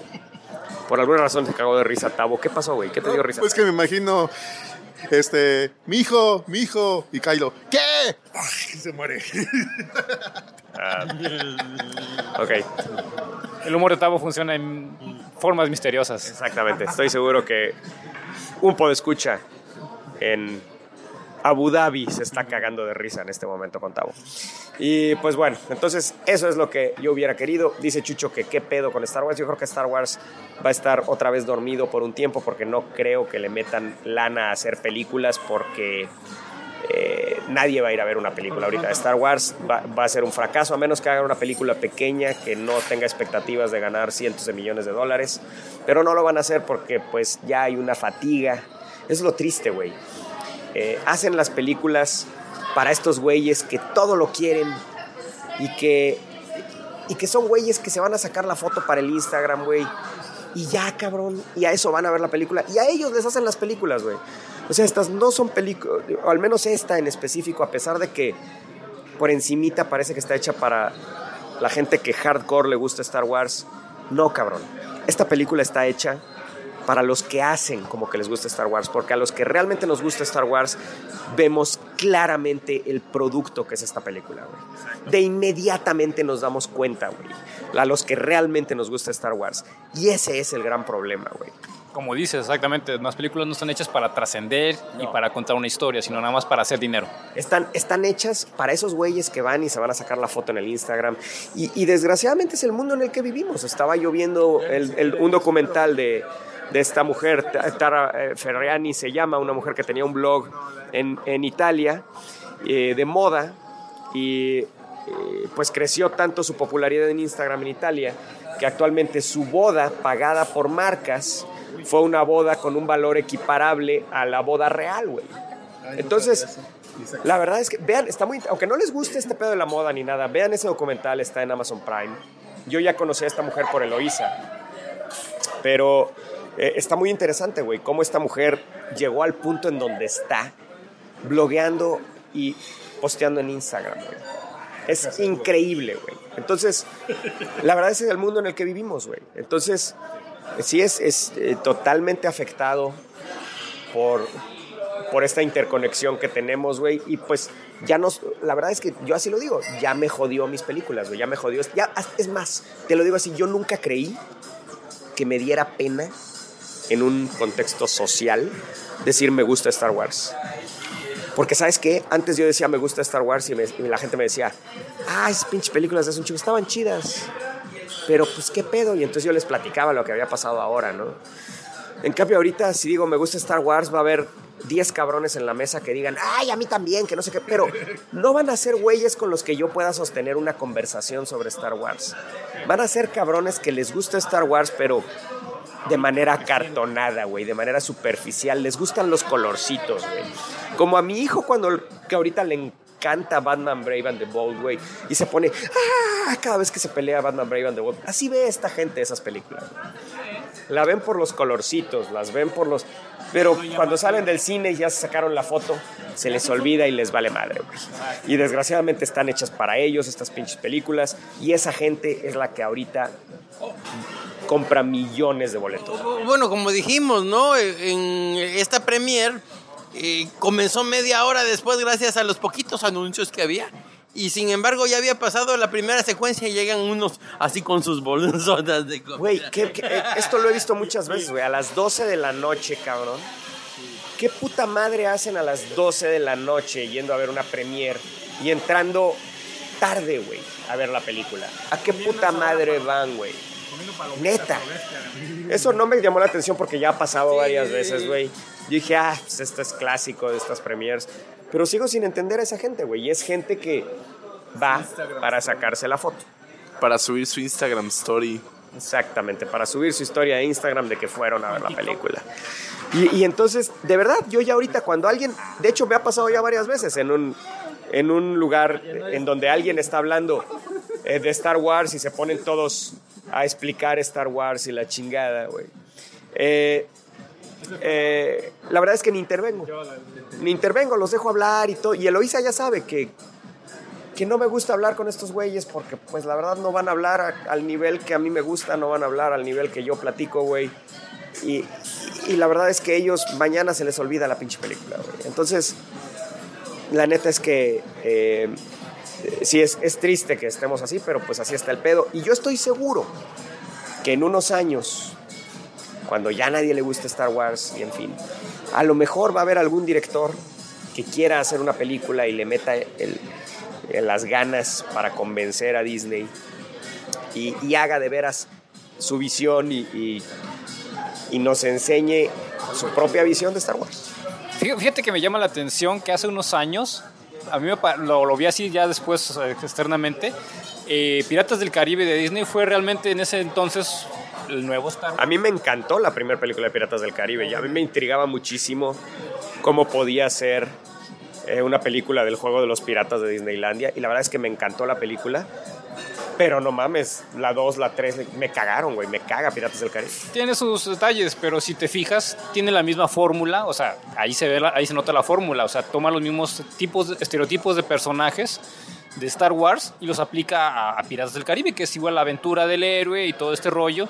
Igual las otras ya tienen sus detalles más raros, pero cierra igual, o sea, es el sacrificio del hijo por el padre, todo este rollo, o sea, es, es un símil completamente de Star Wars aplicado a otro, a otro contexto y logró una buena película y también una buena eh, aceptación del público. Hubo también mucho, pues mucho fan, lo que quieras, o sea, mucha gente que le, que le gustó y que hizo y llamó al, al, par- al parque, que era al final de cuentas su, su propósito, supongo, pero sí te dan un No, pues el propósito era hacer un hitazo comercial la película. Pero bueno, entonces, ya hablando de algo tangencial, ¿no? Sí, creo que es lamentable esta cuestión, como tú dices, de que le den a la gente justo lo que quieran.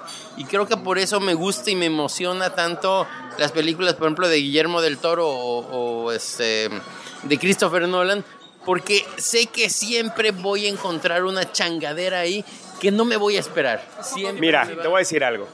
El otro día nos dice, nos dice Pedro, ay, vieron el corto de Christopher Nolan en el cine. Fíjate, yo no sabía de esa película. Estaba yo, cuando fuimos al, al IMAX, fui con Eloísa a ver Star Wars al IMAX, y ponen este corto de esta película. Y yo lo y para empezar Eloísa, bueno, ¿y esto qué pedo? Ya duró demasiado, ¿no? Porque es, es toda una escena larga de la película, que es como yo creo que deberían de ser los cortos, como la película de Star Trek, la penúltima fue así también un- una escena larga. Me gustan cuando son así los cortos. Bueno, pues eso hicieron, ¿no? Bueno, yo lo vi y dije, esto es una película de Christopher Nolan. no, no me queda duda de que esto es una película de Christopher Nolan. Y luego sale el, el espantapájaros. Esto es una película de Christopher Nolan. Es, es una película que es, es la secuencia de Bane en el avión.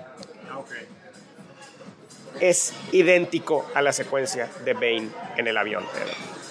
Christopher Nolan, no sé, apenas estoy viendo eso, pero Christopher Nolan está cayendo en que les voy a dar lo que ya saben que les voy a dar. ¿Sí? No lo sé. Dunkerque fue, es de las mejores películas que he visto últimamente. Qué película tan chingona, güey. Pero ahí se salió de su, de su molde. La verdad es que esta madre yo vi la escena de Bane en el avión. La, misma música, el mismo filtro, las, las mismas tomas. Vaya, y Eloisa me dijo, ¿y por qué de Christopher ¿saben? Y sí, en efecto, la película de Christopher Nolan. Entonces, no sé hasta qué punto, ya cuando vea la película te digo, pero la verdad es que a mí no me entusiasmó nada ese corto. Y además no te dicen nada de la película, simplemente es una escena de acción, una escena de, de un atentado, punto. Pero no, ahora, eh, ¿qué, qué chucho? No, pues eso, que ya está vendiendo su estilo. O sea, ya se volvió como Tim Burton, que también tiene su estilo. Y le- Ah, y por eso Tim Burton ya se fue a la mierda, güey.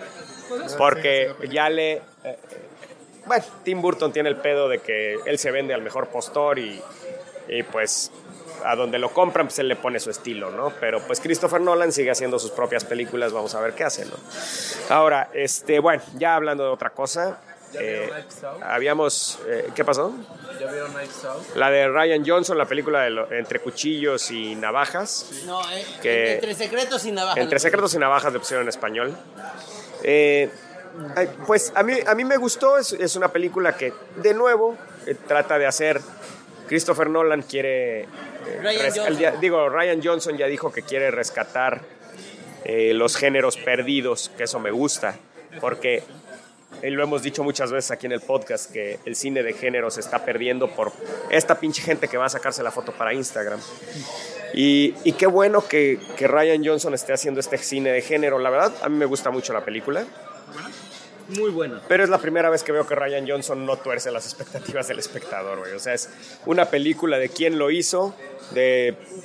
Es más, hasta, hasta Hércules Poirot está tal cual, güey. O sea, nada más, nada más no es Christopher... Nada más no es, no es Hércules Poirot porque, pues, pues no es Hércules Poirot, güey. Pero... Hay que pagarle regalías. Exactamente, tienen que pagar regalías a quien sea que tenga los derechos de las novelas de Agatha Christie, pero realmente pues es, eh, es, es el género de quién lo hizo y de Clue eh, paso por paso, pero, pero está muy bien hecha, está muy buena, está muy divertida, muy bien actuada, en fin. Muy bien escrita, muy bien escrita y escrita por él. Pero sí, es, es una película que lo increíble es que esta película es especial ahorita.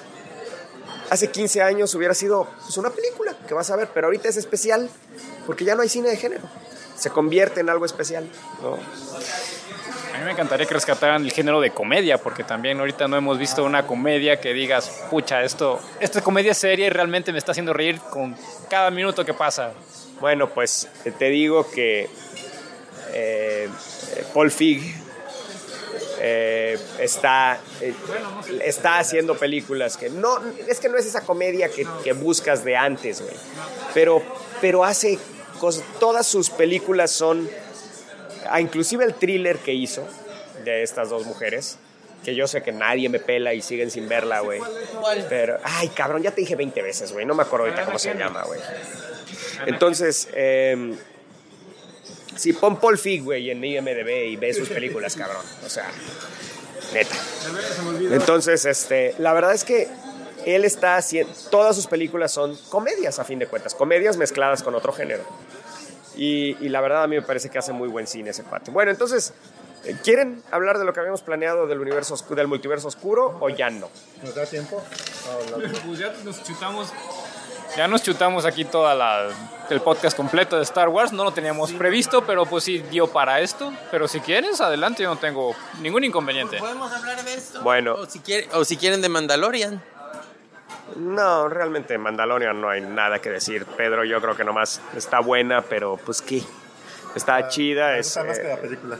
Me gusta más. está mejor que la película que sacaron ahorita, pero pues véanla, la verdad, la verdad vale la pena. Está, está muy bueno. Lo, lo único que yo diría de Mandalorian es que qué bueno que rescate el formato de la serie.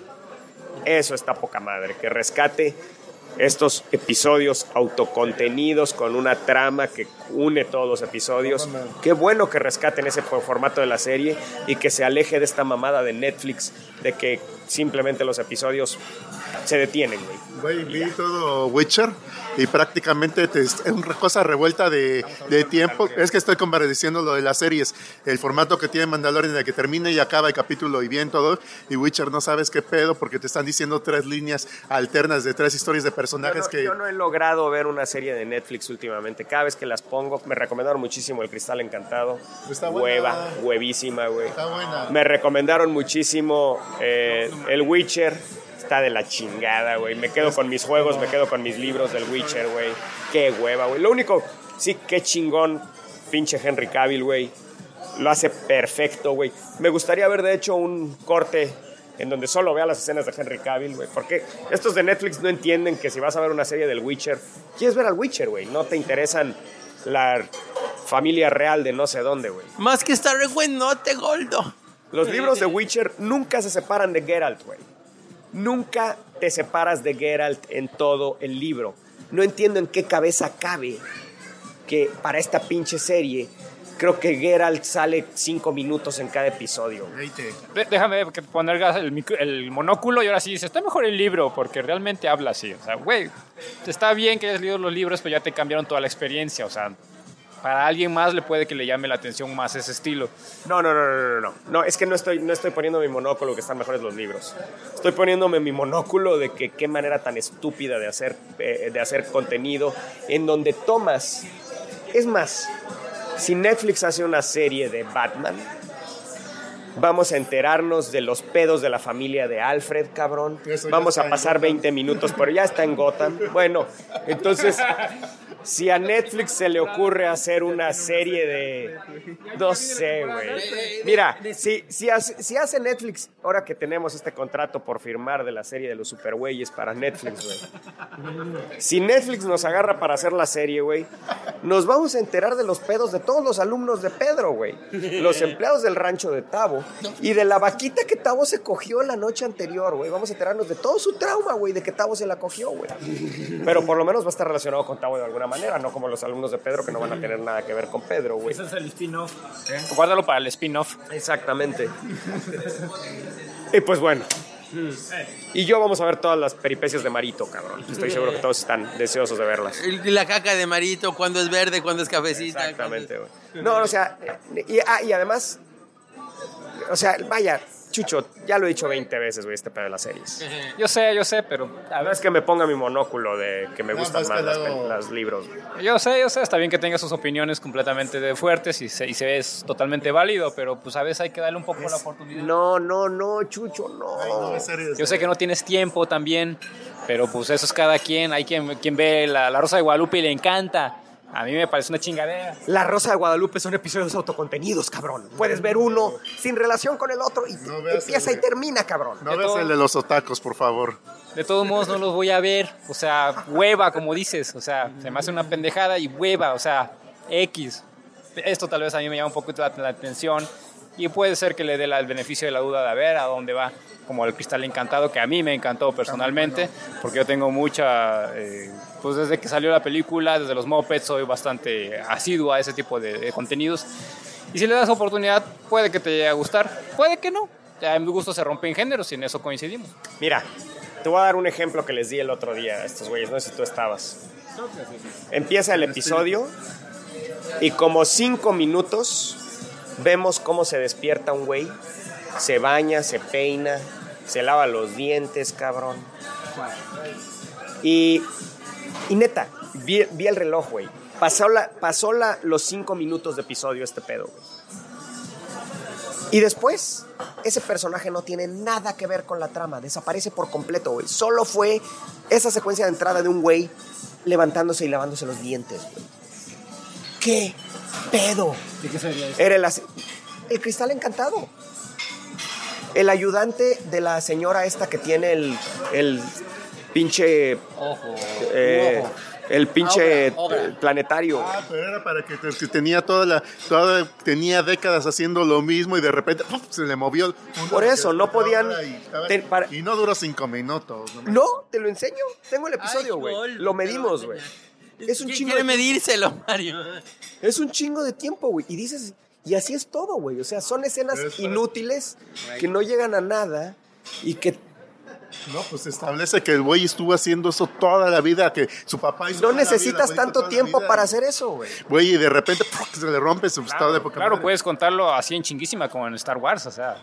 Es que un término medio, cabrón. Sí, güey, yo sé, güey, pero esto es, también es un poco contemplativo. A veces tienes Y que sentarte tienes que ver el y dar la oportunidad y aparte. tomarlo con calma, pero si no tienes tiempo, pues ni modo. Y había un chingo de detalles que tenías que ver en el planetario que nomás ves en ese momento. Mucho de lo que es bonito de esta serie es precisamente eso, o sea, los escenarios todos sacados de la nada, la Ese- fotografía está increíble. Ese es el lo que punto, que, que- que disfrutar en esta serie. Exacto. Yo creo que yo me enfoco, es, es de nuevo como el dibujo en los cómics. Yo me enfoco mucho a la historia Sí. y cuando la historia no tiene trasfondo, no tiene, tiene muchas partes sin historia, entonces las cosas me sacan totalmente. Entonces, pero, pero tú te vas a lo visual muchísimo, güey, y te encanta cómo se ve y te encanta cómo está hecho y todo. Perfecto, cabrón, pero, pero hubiera estado poca madre que tuviera una historia también. La tiene, la tiene, pero tienes que darle más oportunidad, Es simplemente. que es una historia que, que viene editada, porque ese es el pedo, y esto está documentado, cabrón. Nosotros aquí eh, hablábamos de, de Netflix, de cómo extienden las cosas, güey. Bueno, está documentado, ya lo encontré, le dicen el Netflix bloat en inglés, güey. Y es esta incapacidad de Netflix de editar su contenido porque por alguna razón quieren que las series duren quién sabe cuánto tiempo, güey. Y la teoría de Tavo me parece muy válida. La teoría de Tavo que dice que es porque mientras estás viendo una serie de Netflix no tienes tiempo de ver otra cosa, güey. Pero ¿sabes qué? Yo hace mucho que no encontré una sola cosa que ver en Netflix. Y ya el colmo es, donde me doy cuenta que están rascando el fondo del barril, es cuando veo que promocionan como una de sus mejores películas, su mejor película, La momia de Tom Cruise, güey. O sea, obviamente están rascando el fondo del barril, güey. ¿Sí? O sea, pinche Netflix, yo creo que todos los estudios ya le dieron la espalda. No sé qué está pasando, güey, pero está de la chingada, güey. Pues ¿no? ahorita están metiendo mucho anime, pero es anime culero, que realmente no pegó y que nadie quería hacer. Exacto. Y luego, y pues desgraciadamente, pues yo me he volcado a la piratería, no sé ustedes, tanto en juegos de video como en como en, como en, en televisión, de verdad. Si en cómics no me he volteado a la piratería es gracias a las suscripciones de nuevo por el Comixology Unlimited. Pues no me he volcado tanto a la piratería, pero la verdad es que cuando leo un cómic reciente, pues la realidad es que lo, lo leo pirata, güey. No, no, no te puedo decir que, que lo leo comprado porque pues no mames, ¿no? Paquetes de prensa, te llegan. Paquetes de prensa, Oye. como he dicho siempre, güey, pero... Pedro compra nuestra cuota semanal de cómics porque compra varias copias de cada uno, así que no te sientas culpable. No mames. ¿Cu- ¿Cuándo fue la última vez que compraste cómics, Pedro? Cada semana compro unos cuantos, sí. Bueno, está bien. Pedro mantiene Que los lea a San es otra Televisa. cosa. Pedro mantiene a San Televisa. Pero bueno, el punto es, no, pues para eso yo también, güey. Yo pago mi suscripción de Comixology Unlimited religiosamente y pues ahí leo cosas que no leería de otra manera, ¿no? Güey, yo pago mi suscripción de Crunchyroll y de manga. Órale, qué bien, está bien por ti. Bueno, entonces, entonces, este, bueno, íbamos a hablar de Dark Multiverse, que pues es este espejo oscuro. Ya, vamos a hablarlo, pues no, no tenemos que, que ahondar muchísimo, creo yo. Pero ya lo hayan leído. Espero que lo hayan leído. Es esta, eh, este What If que sacó DC, que pues está cagado que DC, quien inventó los What Ifs, ahora imita a Marvel, sacando un What If hasta con su Propio espejo de Uatu. Pero está chido porque pues este, esta, esta idea del multiverso oscuro que creó eh, Scott Snyder, eh, es, es- está chida la idea, güey. Un, un multiverso en donde todo está en contra del bien. O sea, no, no es como el, como el universo normal de DC en donde todo está a favor del bien, ¿no? Siempre gana el bien, nunca gana el mal. Bueno, este es un multiverso en donde siempre va a ganar el mal, güey. La justicia se convierte en venganza. En fin, esto nos explica Watu en estos. Y pues de aquí vinieron los Batmans múltiples de la serie de Metal que Pedro le caga. A mí, bueno, no sé si te caga, Pedro. Sí, sí me caga. Ah, bueno, pues a mí, a mí me gusta. La verdad es que me gustó. Tiene sus, tiene sus momentos chidos. Tiene un dibujo increíble de Greg Capullo. Eh, Los primeros dos números de Batman es un pendejote. pero bueno. Entonces, eh, la verdad es que tiene, tiene ideas chidas la serie de metal. Y pues bueno, de la serie de metal es de donde sale, de donde se desprende este universo oscuro. Las versiones de Batman que fueron lo primero que vimos de este universo oscuro. La verdad es que tiene unas historias increíbles. La, el, The Man Who Loves. la verdad es que tiene una, una historia increíble, súper espeluznante, güey. De, de cómo fue que este hombre, este Batman se convirtió en lo que es. Porque es Bruce Wayne, güey.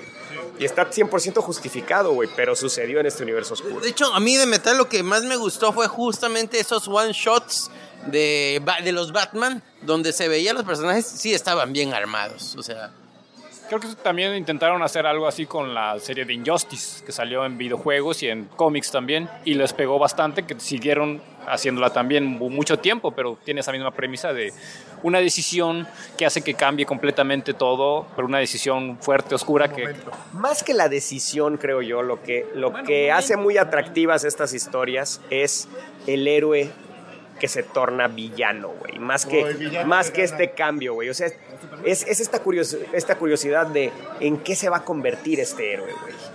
Y, y- y ahí es donde entran las posibilidades infinitas, güey. Yo, yo lo primero que vi de este, de este Tales from the Dark Multiverse es la portada de Nightfall, que se veía pues, Azrael con Batman, pero un, pero un Batman con un diseño increíble, güey. Yo decía, no mames, esto está increíble, güey. Me dieron unas ganas de leerlo tremenda. Me, me sentí en los noventas, cabrón, cuando veía una portada y me daban unas ganas tremendas de leerlo, ¿no? De los 90. Y, y la verdad es que una vez que leí este, este número de Batman de Nightfall, eh, porque además, obviamente esto está hecho por, por gente que pues, creció con los cómics que nosotros crecimos. Entonces realmente están adaptando las historias que nosotros leímos, güey. Ponle que lo más viejo que adaptaron es Judas Contract. Es lo más viejo, güey, de los... de- pero pues es del 88, güey, lo más leído que ha 87, habido. güey, Judas Contract. y, y como dice Tavo, es una de las cosas más leídas. Es una, es una de, las, de las novelas gráficas de DC que, güey, si no lo has leído, por favor, borra este podcast de tu teléfono o de lo que sea, güey. Escuchen, escuchen nuestro episodio de Judas Contract, pero neta, güey, o sea, es... No mames, es seminal DC Comics, güey. Max, ¿ya lo leíste? No.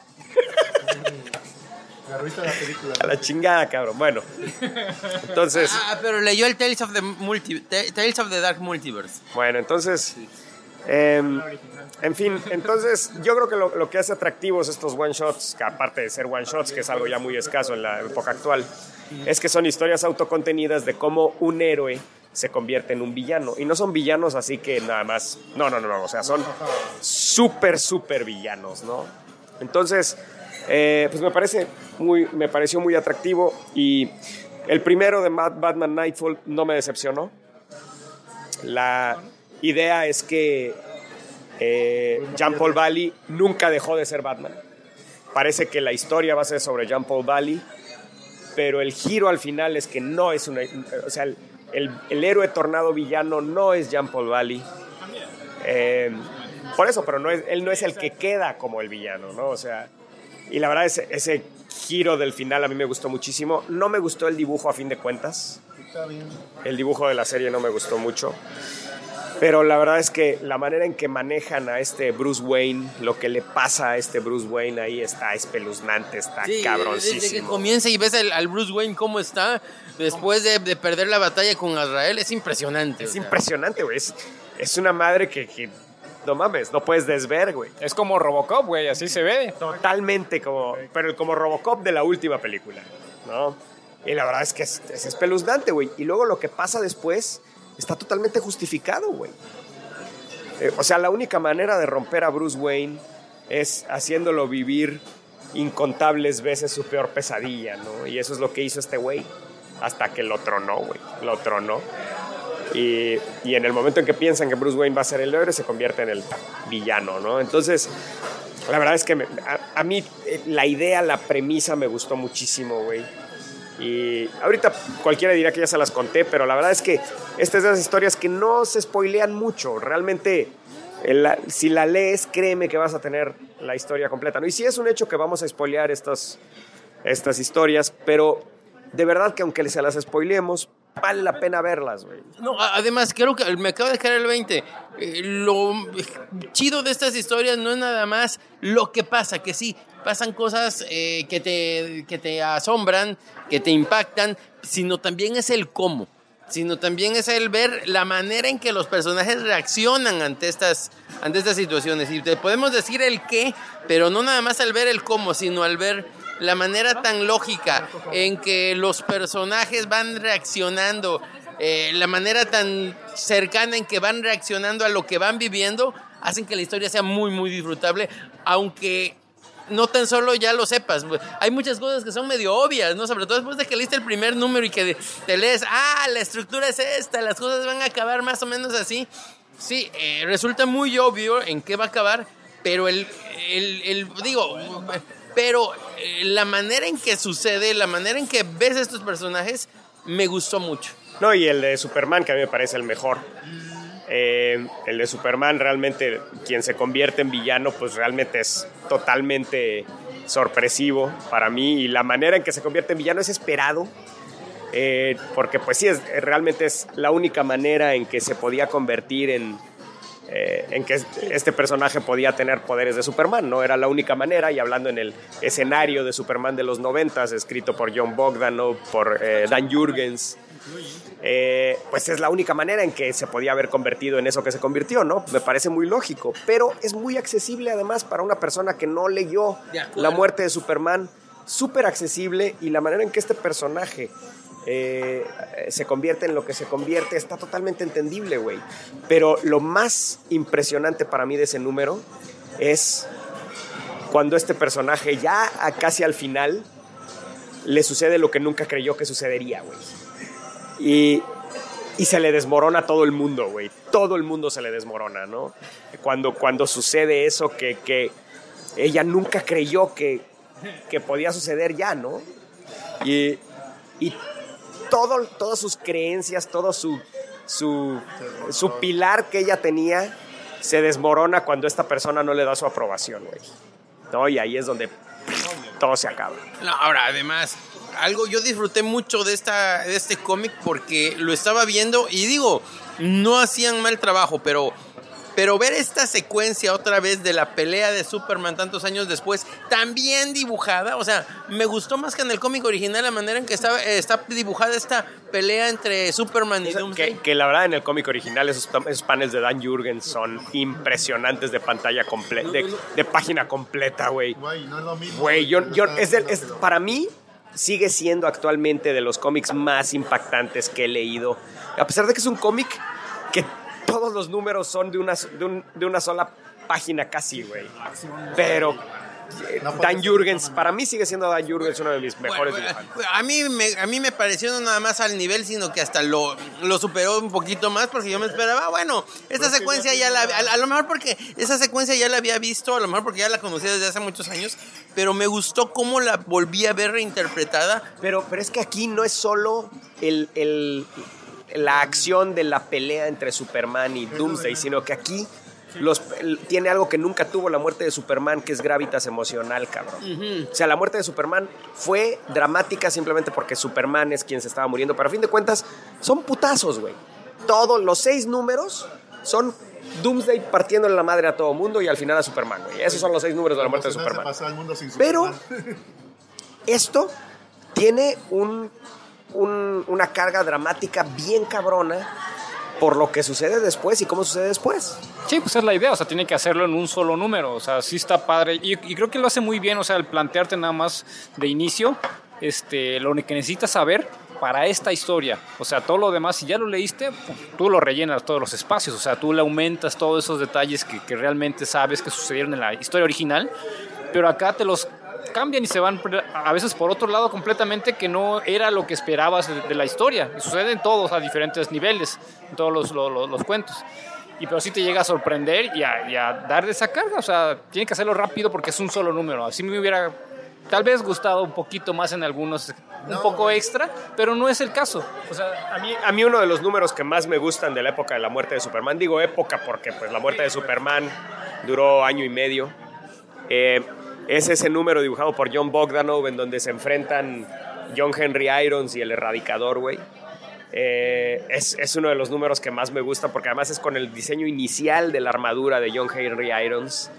Eh, esta armadura toda grandota, pesada, chingona. ¿no? Lean, si pueden leer ese número, está poca madre, güey. Pero eh, el- el- aquí este, este, este cómic le da la vuelta a ese número y hace el, enfrentamiento entre el erradicador y John Henry Irons, pero de una manera totalmente diferente, güey. Eh, la verdad es que pobrecito John Henry, pero pues sí, era, no había de otra, güey. Ahora, eh, algo que también me, me encantó del dibujante, bueno, sí, debe ser del dibujante, es la manera de este personaje eh, que cambia de la historia original, el diseño que tiene y que se ve desde la Increíble. Ahí chéquenlo en el Instagram de los Supergüeyes, ahí lo pusimos. Sí, este, la verdad es que visualmente este personaje femenino con Ah, ya di que es Louis Lane con los poderes del erradicador, cabrón. Ya, güey, ya. Bueno, eh, no, no es nada más la cuestión de que tenga el gravitas, eh, el, el- el gravitas, el, el peso emocional, sino que además qué bien se ve. Y eso, ahí se nota la habilidad de un dibujante. No, unas chichis, güey. Unas chichis de no mames, güey. Pinche culo. No, no, me, ¿No te referías a eso? No. Oh, perdón, perdón. me refiero a, a- a- a lo bien que se ve reinterpretada la, la, la S de Superman ahí. Eh, En esas chichis de no mames, güey, ¿no? Bueno, exactamente. Y bueno, pues la verdad es ¿A que... qué hora se puso tan mamada, Lois? Neta. Pues es la rica. Ah, sí. ¿El erradicador la mejoró? Porque puro No mames. pinche cigarros y todo. Güey, la Luisa Lane de Jurgens estaba bien mamada, no mames, tenía Sí, más... sí, es cierto, la neta, sí. No, pues si lo ves y pues ya era la interpretación y a huevo leyeron los cómics, que ahorita ya los dibujan todos realistas y todo eso, pues no, no hay madres. Ahí todos los músculos sobre músculos que se hace sus clases de aeróbics como 8, horas al día o que nomás tenga 10. Y bueno, esos dos, eh, Nightfall y La muerte de Superman, son los más accesibles porque son las historias que pues, son de conocimiento popular. Pero la verdad es que a mí me sorprendió con las historias que se metieron después. güey. Y la que más me sorprendió es Final Crisis. Eh, porque Final Crisis es una historia, digo, Infinite Crisis, porque Infinite Crisis es una historia tan intrincada, cabrón. La que tiene más carnita. Eh, Infinite, Infinite Crisis, yo estoy seguro que de, de- de las, de las tres crisis, de Crisis en Tierras Infinitas, Infinite Crisis y eh, Final Crisis, eh, yo creo que es la que menos gente ha leído porque es la que requiere más compromiso por parte del lector. Eh, la Infinite Crisis realmente no comienza precisamente con, El número eh, uno. con, con el pedo entre, eh, entre Maxwell Lord y, y Blue Beetle y la, y la muerte y, la, y cómo la Mujer Maravilla mata a Maxwell Lord. Eh, realmente este pedo em- empieza cuando el espectro se empieza a volver loco, güey. Y empieza a acabar con el mundo de la magia. Y cuando empieza a ver este pedo entre eh, Ran y Tanagar y empieza la guerra cósmica. O sea, el punto es que todos los aspectos del universo DC, el universo, la parte cósmica, la parte mágica, eh, la parte de superhéroes, toda estaba entrando en conflicto, güey. Y es esta obsesión que tiene DC por autoanalizar sus historias, güey, a manera de metahistoria, güey. Entonces decir, nuestras historias están muy oscuras. ¿Qué pasa si dentro de nuestra historia hay quien se da cuenta de eso, güey? ¿Quién se puede dar cuenta de eso? Y entonces le- eh, es, es cuando toman esta, esta idea de Alexander Luthor, que al final de Crisis en Tierras Infinitas, Alexander Luthor con Superman de Tierra 2 y Lois Lane de Tierra 2, ellos al parecer sobrevivieron la erradicación de las tierras, esta unificación de las tierras, ellos la sobrevivieron y se quedaron viviendo en un universo, en un pequeño bolsillo entre universos, ¿no? Entonces el, el- la- la- el concepto de... Y, y un personaje nuevo que se presenta en esta, en esta serie de Infinite Crisis, que es eh, Superboy Prime, que es el básicamente el Superboy de nuestro universo, Superman en nuestra tierra, en una tierra en donde nadie más, no hay ningún otro superhéroe, no hay ningún superpoderoso más que Superboy, güey. Y pues este güey también sobrevive con, con Superman de Tierra 2, Lois Lane y Alexander Luthor. Y pues básicamente Alexander Luthor ve lo- en lo que se convirtió este mundo que ellos lucharon tanto para salvar. Y pues se vuelve loco y, y quiere reformarlo. Y pues la motivación de Superman de Tierra 2, que es el Superman original, es eh, pues que su ciudad reviva como estaba, ¿no? Y, y, pues la motivación de Superboy Prime, pues tal vez simplemente ser el, el héroe más poderoso, ¿no? Fíjate que todo eso está bien chingón y yo esperaba que pusieran algo más en este cuento, pero realmente aquí se enfocan totalmente en otra cosa, o sea, se va la historia hacia otro lado. Te, te voy a decir que te voy a decir que sí lo, por ejemplo, por ejemplo, eh, Blue Beetle va a ver a Shazam en la roca de Pai, o sea, tomando en cuenta el tema de los, o sea, toda esta historia sucede desde el punto de vista de Blue Beetle y, y, y cómo Blue Beetle realmente evita toda esta mega catástrofe, esta mega crisis que se venía, güey. Pero nadie se entera, güey. O sea, para cuando confronta a Batman y le dice, güey, quiero salvar este pedo, ya él había evitado la guerra entre Ran y Tanagar. Ya había evitado que el espectro se volviera loco, güey. Cosas, o sea, realmente, efectivamente había salvado a un chingo de gente, güey. Pero Batman ni idea, güey. Batman, güey, estás mal, cabrón. Estás loco. A eso voy, o sea, me hubiera gustado ver un poquito esos detalles, simplemente te los mencionan como que, ah, sucedieron cuando dentro de la historia original tal vez tuvieron más peso. Eso, de todos modos, la historia no, o sea, no es necesario porque la, aquí, te digo, se va hacia otro lado, o sea, lo importante es lo que hace Blue Beetle realmente. Está bien que te los mencionen así, pero pues para quien no leyó las historias, para quien no tiene todo este bagaje, pues simplemente pues, eh, le parece yo, muy yo, sencillo. Yo te voy a decir que, que, este sí requiere que tengas ese bagaje, güey. Tienes que haber leído eh, La Liga de la Justicia de J.M. de Mateas, por ejemplo, para que sepas qué pedo entre Blue Beetle y este y Booster Gold. Eh, tienes que haber leído definitivamente Final Crisis porque pues si no, no sabes qué está cambiando, cuál es el pedo, güey. ¿Por qué? O sea, lo que pasa en Final Crisis cuando, cuando, Max, cuando la Mujer Maravilla mata a Maxwell Lord es que toda la gente se torna en contra de los superhéroes, güey. Y es lo que desencadena todo el pedo. Aquí no sucede esto. Cuando se cae la, la, la atalaya, realmente, sí, sí se cae, pero es un, pero es un punto en el que no, Blue Beetle provoca que se caiga, ¿no? Es que no ves que eh, esta, eh, este, este satélite, Lomac, le dice que la principal amenaza para el mundo son los superhéroes, ¿no? Entonces, él es el que provoca que esa madre se caiga, güey. Pero cuando se cae, pues realmente no hay este, este me acuerdo esta, esto que dice que como el Tribunal Superways que se cae cada rato. Como el Tribunal, como la, la, el Tribunal de Superways que se cae cada rato, exactamente. Este... Por eso tenemos que estar en restaurantes.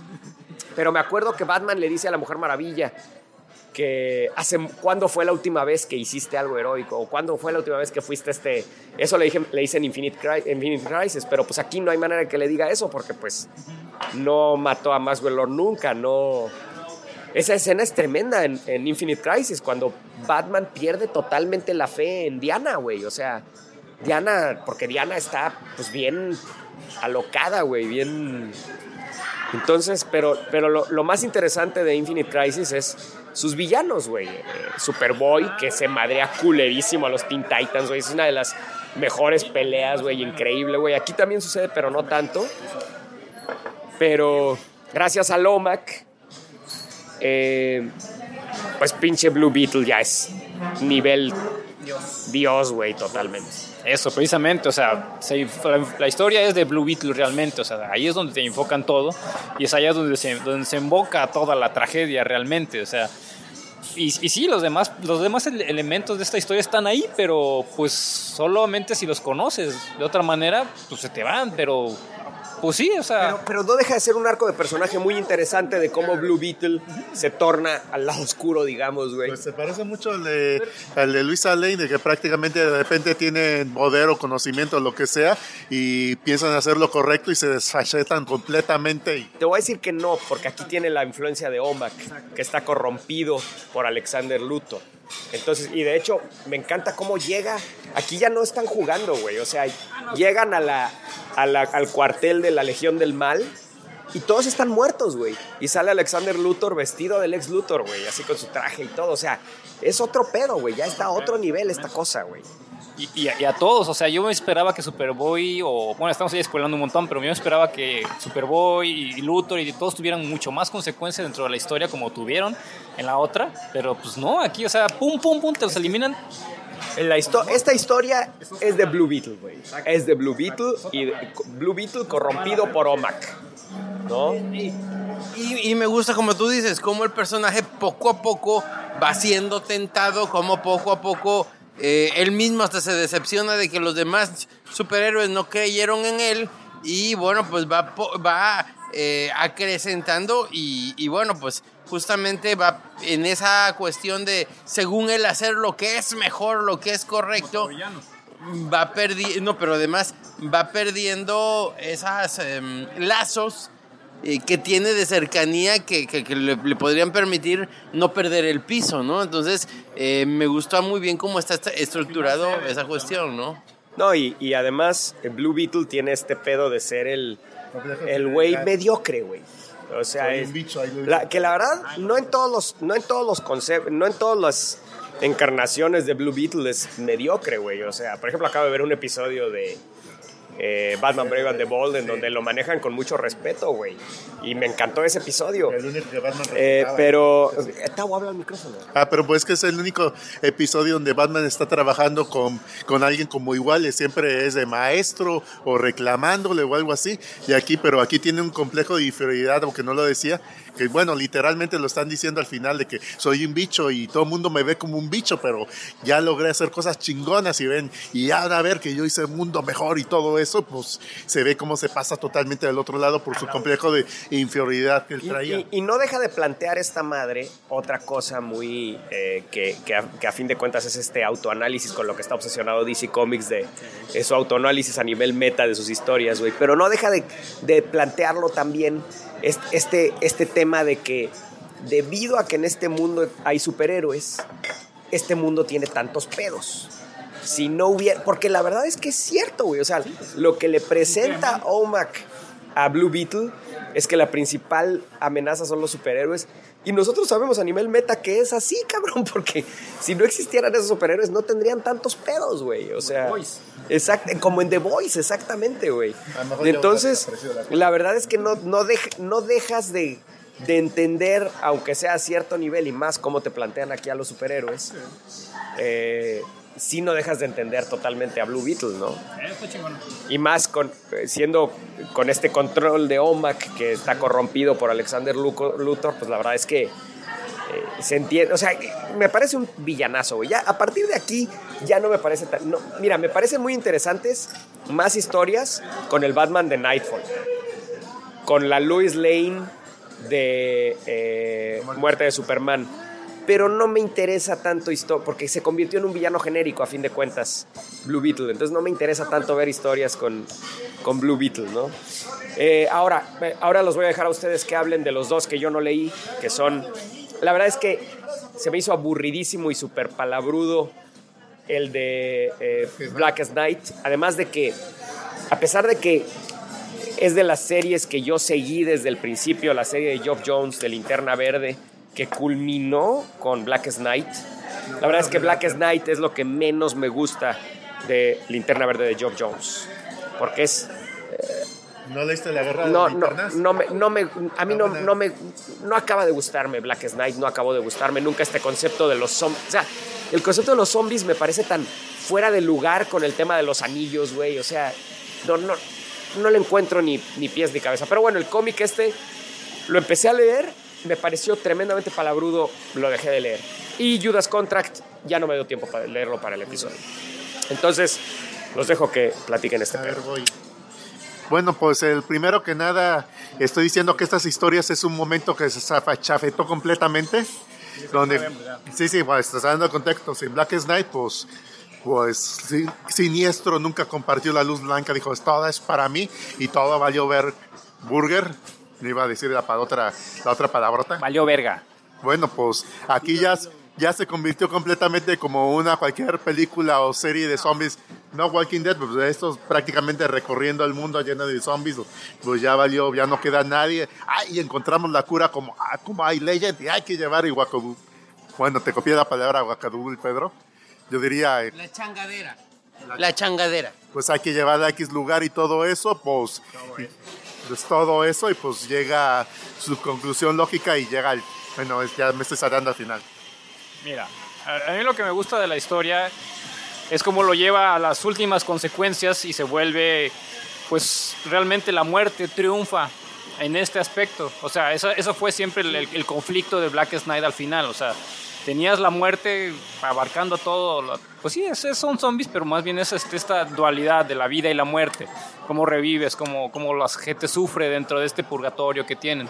Y aquí eh, me agrada cómo presentan a, a Siniestro en esta después, eh, en esta dualidad que tiene. O sea, no me lo esperaba yo algo así. O sea, cómo puedes tener las dos, el poder de, de- de revivir y de morir, y, pero a- a- al mismo tiempo estar sufriendo y dándole un poco de la vida. O sea, se nota ahí su, este, pues su conflicto por la decisión que toma de no compartir el poder y toda la culpa que tiene él, pero en esta dualidad de, de- de conflicto que trae. Esa es una. Y también cómo llevan la historia hasta el nivel cósmico, hasta otras consecuencias, y te van presentando a los, a los, este, a los personajes que pueden este, evitar la muerte. O sea, Palom, yo no conozco mucho de Dope, pero por lo que dice aquí es el, el- el avatar de los... Ah, sí, este, salió en Black Knight eso. eso sale, y no me acordaba mucho de esa, de esa parte, pero dices el avatar del orden. Bueno, entonces ahí se vuelve inmune. Presentan al lobo que no puede realmente morir, o sea, ahí en este momento también eh, pues aparecen miles de lobos y, y- y él se regenera completamente. Entonces, pues realmente no, no muere porque es un elemento aislado, es prácticamente hasta cierto punto un personaje meta que no. Deadpool. Exactamente, un poco Deadpool, pero aquí lo, le, le dan su cierta este, Lógica. seriedad. También lógica, o sea, tiene lógica dentro de la historia, pero tiene cier- cierta seriedad hacia lo que tiene que hacer. O sea, todos los personajes que van utilizando, incluso ya dando spoilers más adelante, este, Scott Free siempre ha estado evitando la muerte. Ese, es- esa es otra de sus superpoderes realmente, no nada más el escapar, sino escapar de la muerte. Como este que quisimos, escuche, escuche nuestro episodio de, de Mr. Miracle, también evitando la muerte, aunque no sabemos si, si murió o no murió, esa es la, bueno, pero escúchelo, escúchelo. Y, y aquí me, me gusta cómo lo llegan, llevan hasta, la, digo, hasta las últimas consecuencias, hasta un lugar allá más grande, eh, en, la, en la- en la pared, buscando una, una esperanza. Y, este, y bueno, al final sucede lo que sucede, realmente no Trump. La muralla de, de la, de la vida y la muerte, o sea, es esta precisamente, o sea, porque ya el universo está todo corrompido, todo oscuro, todo lleno de, de, este, de muerte y destrucción y, y aquí es donde el, el, eh, ahí sí se me hizo un poquito forzado como este Scott Free decide mantener esto en lugar de, de, este, de acabarlo y empezar de cero. O sea, ahí, ahí se, se nota que tiene su relación con, con Barda, pero ¿qué pasa cuando ya una persona... no- Ahí es como una alusión a la eutanasia, se podría decir. ¿Qué pasa cuando la persona ya no está este, realmente viva? Ya nada más está sufriendo. Él lo, él lo menciona en un momento, dice, este, Bard, no había escuchado a Barda llorar nunca. Y aquí todavía escucha como los personajes vienen y les, y les dicen todos sus, este, sus temores, sus miedos y todas sus, este, sus frustraciones incluso. Pues era lo que tenían los zombies de Blackest Night, de que de repente eran los zombies. Y esos son zombies de, ay, yo me acuerdo de ti, eres un pendejo, baboso. Y jugaba con la mente de los otros güeyes, casi, casi no copiado de un manga que leí, pero ellos es otra parte. Y, y era la única diferencia que tenían los zombies con los zombies de otra gente. Creo que era un paso más arribita de lo que era Marvel Zombies. Bueno, sí, eso, eso precisamente, pero esa es la importancia, o sea, te digo, más bien, no, no, no, no el hecho de que sean zombies, sino de que son recuerdos de personas que conociste, de personas que murieron, de que tal vez no les pudiste decir o que vienen a, a- espantarte realmente o, o a atormentarte, ya estando muertos, con todos estos sentimientos, con todas estas cosas incompletas, con todos esos detalles que saben de ti. Y entonces ahí es donde esa decisión que toma eh, Scott Free al final pues sí, está basada en amor, pero no sé, ahí es el conflicto que, que- tengo yo con la historia realmente.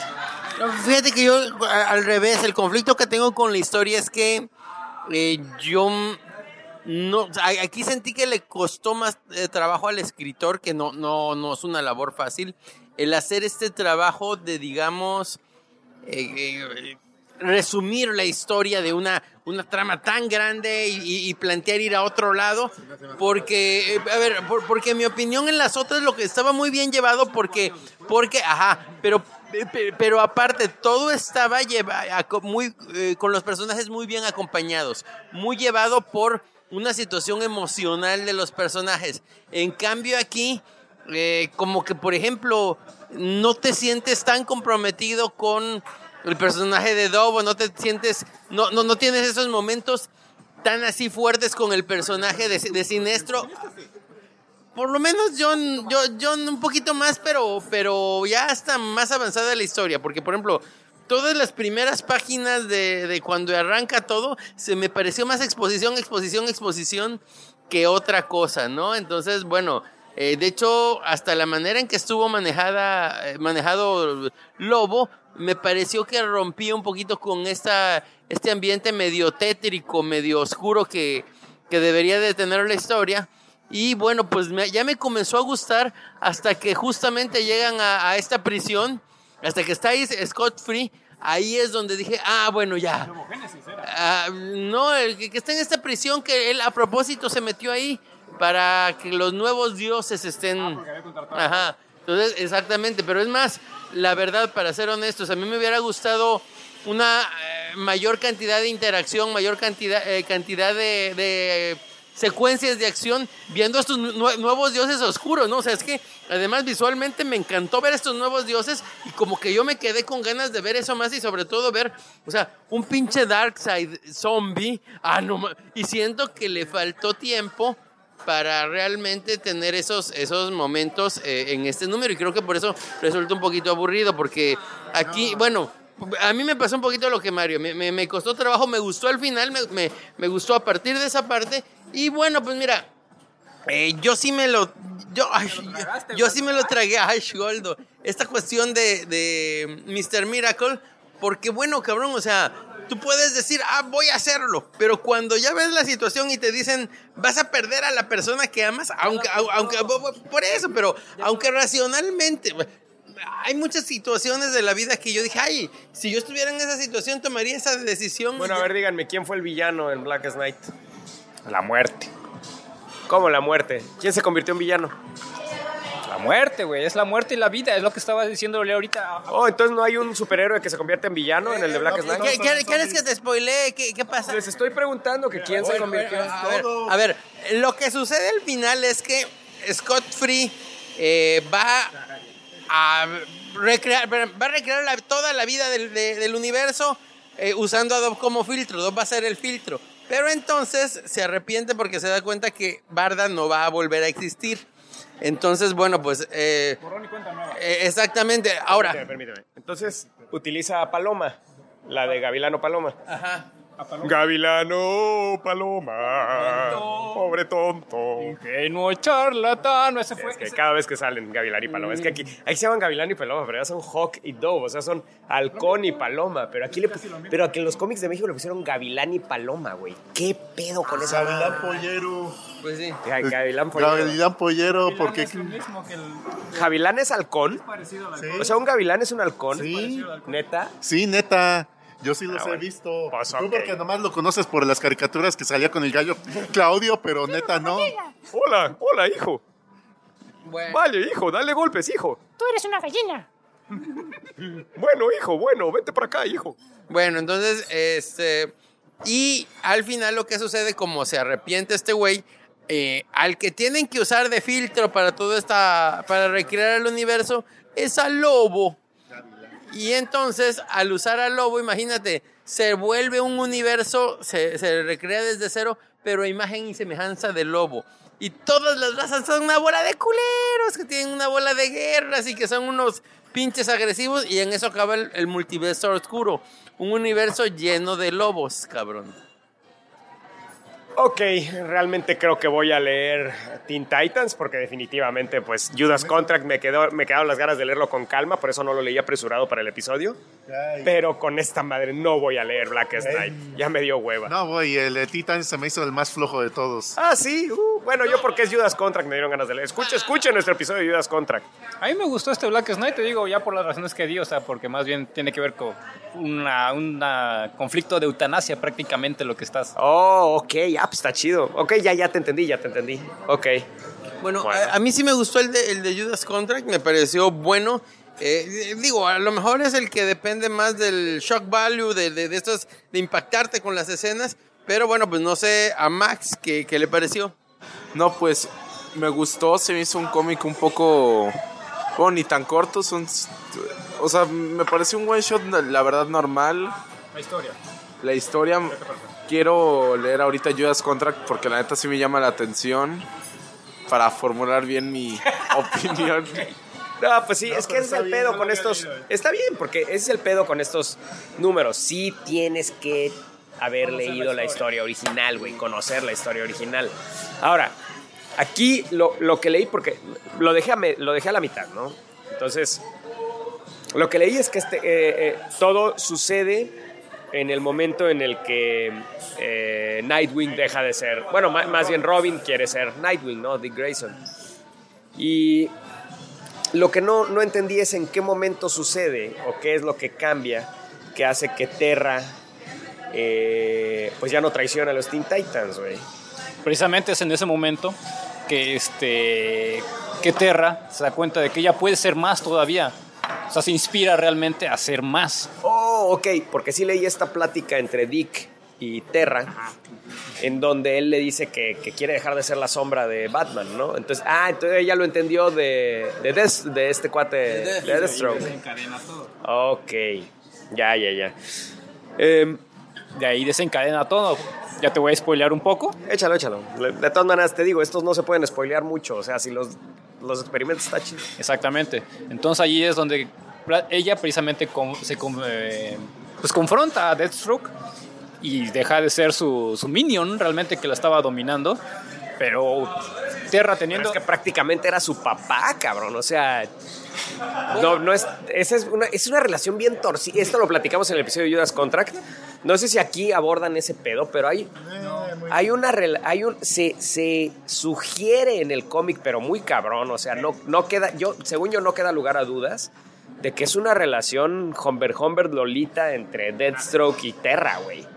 Eh, y, y yo creo que pues es una oportunidad perdida si no tocaron ese pedo aquí, güey. Porque definitivamente en Judas Contract sí se, me- se, se aduce totalmente a una relación romántica medio torcida entre Terra y de admiración de Terra a Deathstroke, ¿no? Ya digo, aquí te- se van hacia otro lado, o sea, hacen a Terra como siendo tan poderosa que es, o sea, sí tiene...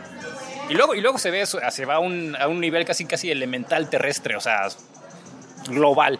Pero este, ahí es donde se da cuenta de que ella puede ser mucho más, que ella tiene el poder para ser casi casi la- una diosa.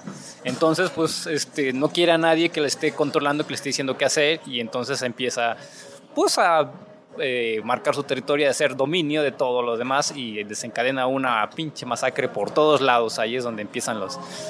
Se me hizo muy fácil como, como de repente eh, en unos cuantos paneles se elimina prácticamente a todos los titanes. O sea, simplemente el concepto es superpoderizamos a Terra y entonces ya, eso es todo. O sea, simplemente se la superpoderizaron y se acabó. Ya, Sí. Puede, es omnipotente, ¿no? Y entonces, ¿qué pasa? Bueno, pues la verdad es que...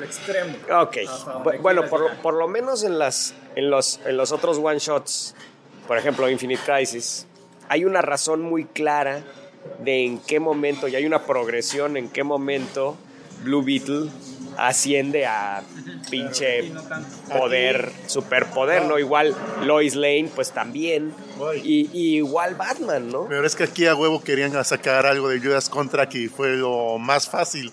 Fíjate que, que hubiera estado muy chingón una onda. Vaya, ya que a lo mejor no se atrevieron, ¿no? Pero este pedo Humber Humbert Lolita que se traen Deathstroke y, y- y Terra hubiera estado muy chido para explotarlo para que ella se convierta en villano. Y lo que pasa en el original. no necesariamente, pero que se le voltee. O sea, está chido el concepto de que se le voltee a Deathstroke. ¿Y lo que pasa? Eh, Y es lo que pasa en este número, o sea, se le voltea completamente, o sea, pero ella se, es, se, se llega a hacer ella pues todo lo que todo su potencial pues lo lleva al, al- al máximo. Esa, es- esa es prácticamente la idea, porque la comparan también con su hermano, que está a la sombra de él. Y sí se ve un poco forzado, porque incluso la dibuja muy buenota aquí a, a Terra, cuando... niña. Ajá, no- ya no se ve nada niña aquí, o sea, ya se ve más acá. Más desarrolladita con sus Cuando, chorcitos. cuando en la original, pues se ve una adolescente todavía flaquita que está apenas ahí haciendo, por eso se ve el tipo Lolita. Pues sí le gustaba mucho a Chainlink, ¿no? Quererse el más chavo de los Teen Titans. Y hacen referencia un poco a la relación entre ellos. Al final igual la confronta y tienen ahí un, un diálogo, pero esta ya está perdida, se fue al lado oscuro completamente. Está- Bueno, pues eh, es esta onda de que creo que sabes qué? potencial. ¿Qué es lo que sabes qué es lo que tronó este cómic? Que a huevo quieren convertirla en pinche amenaza cósmica. O sea, y no no era necesario.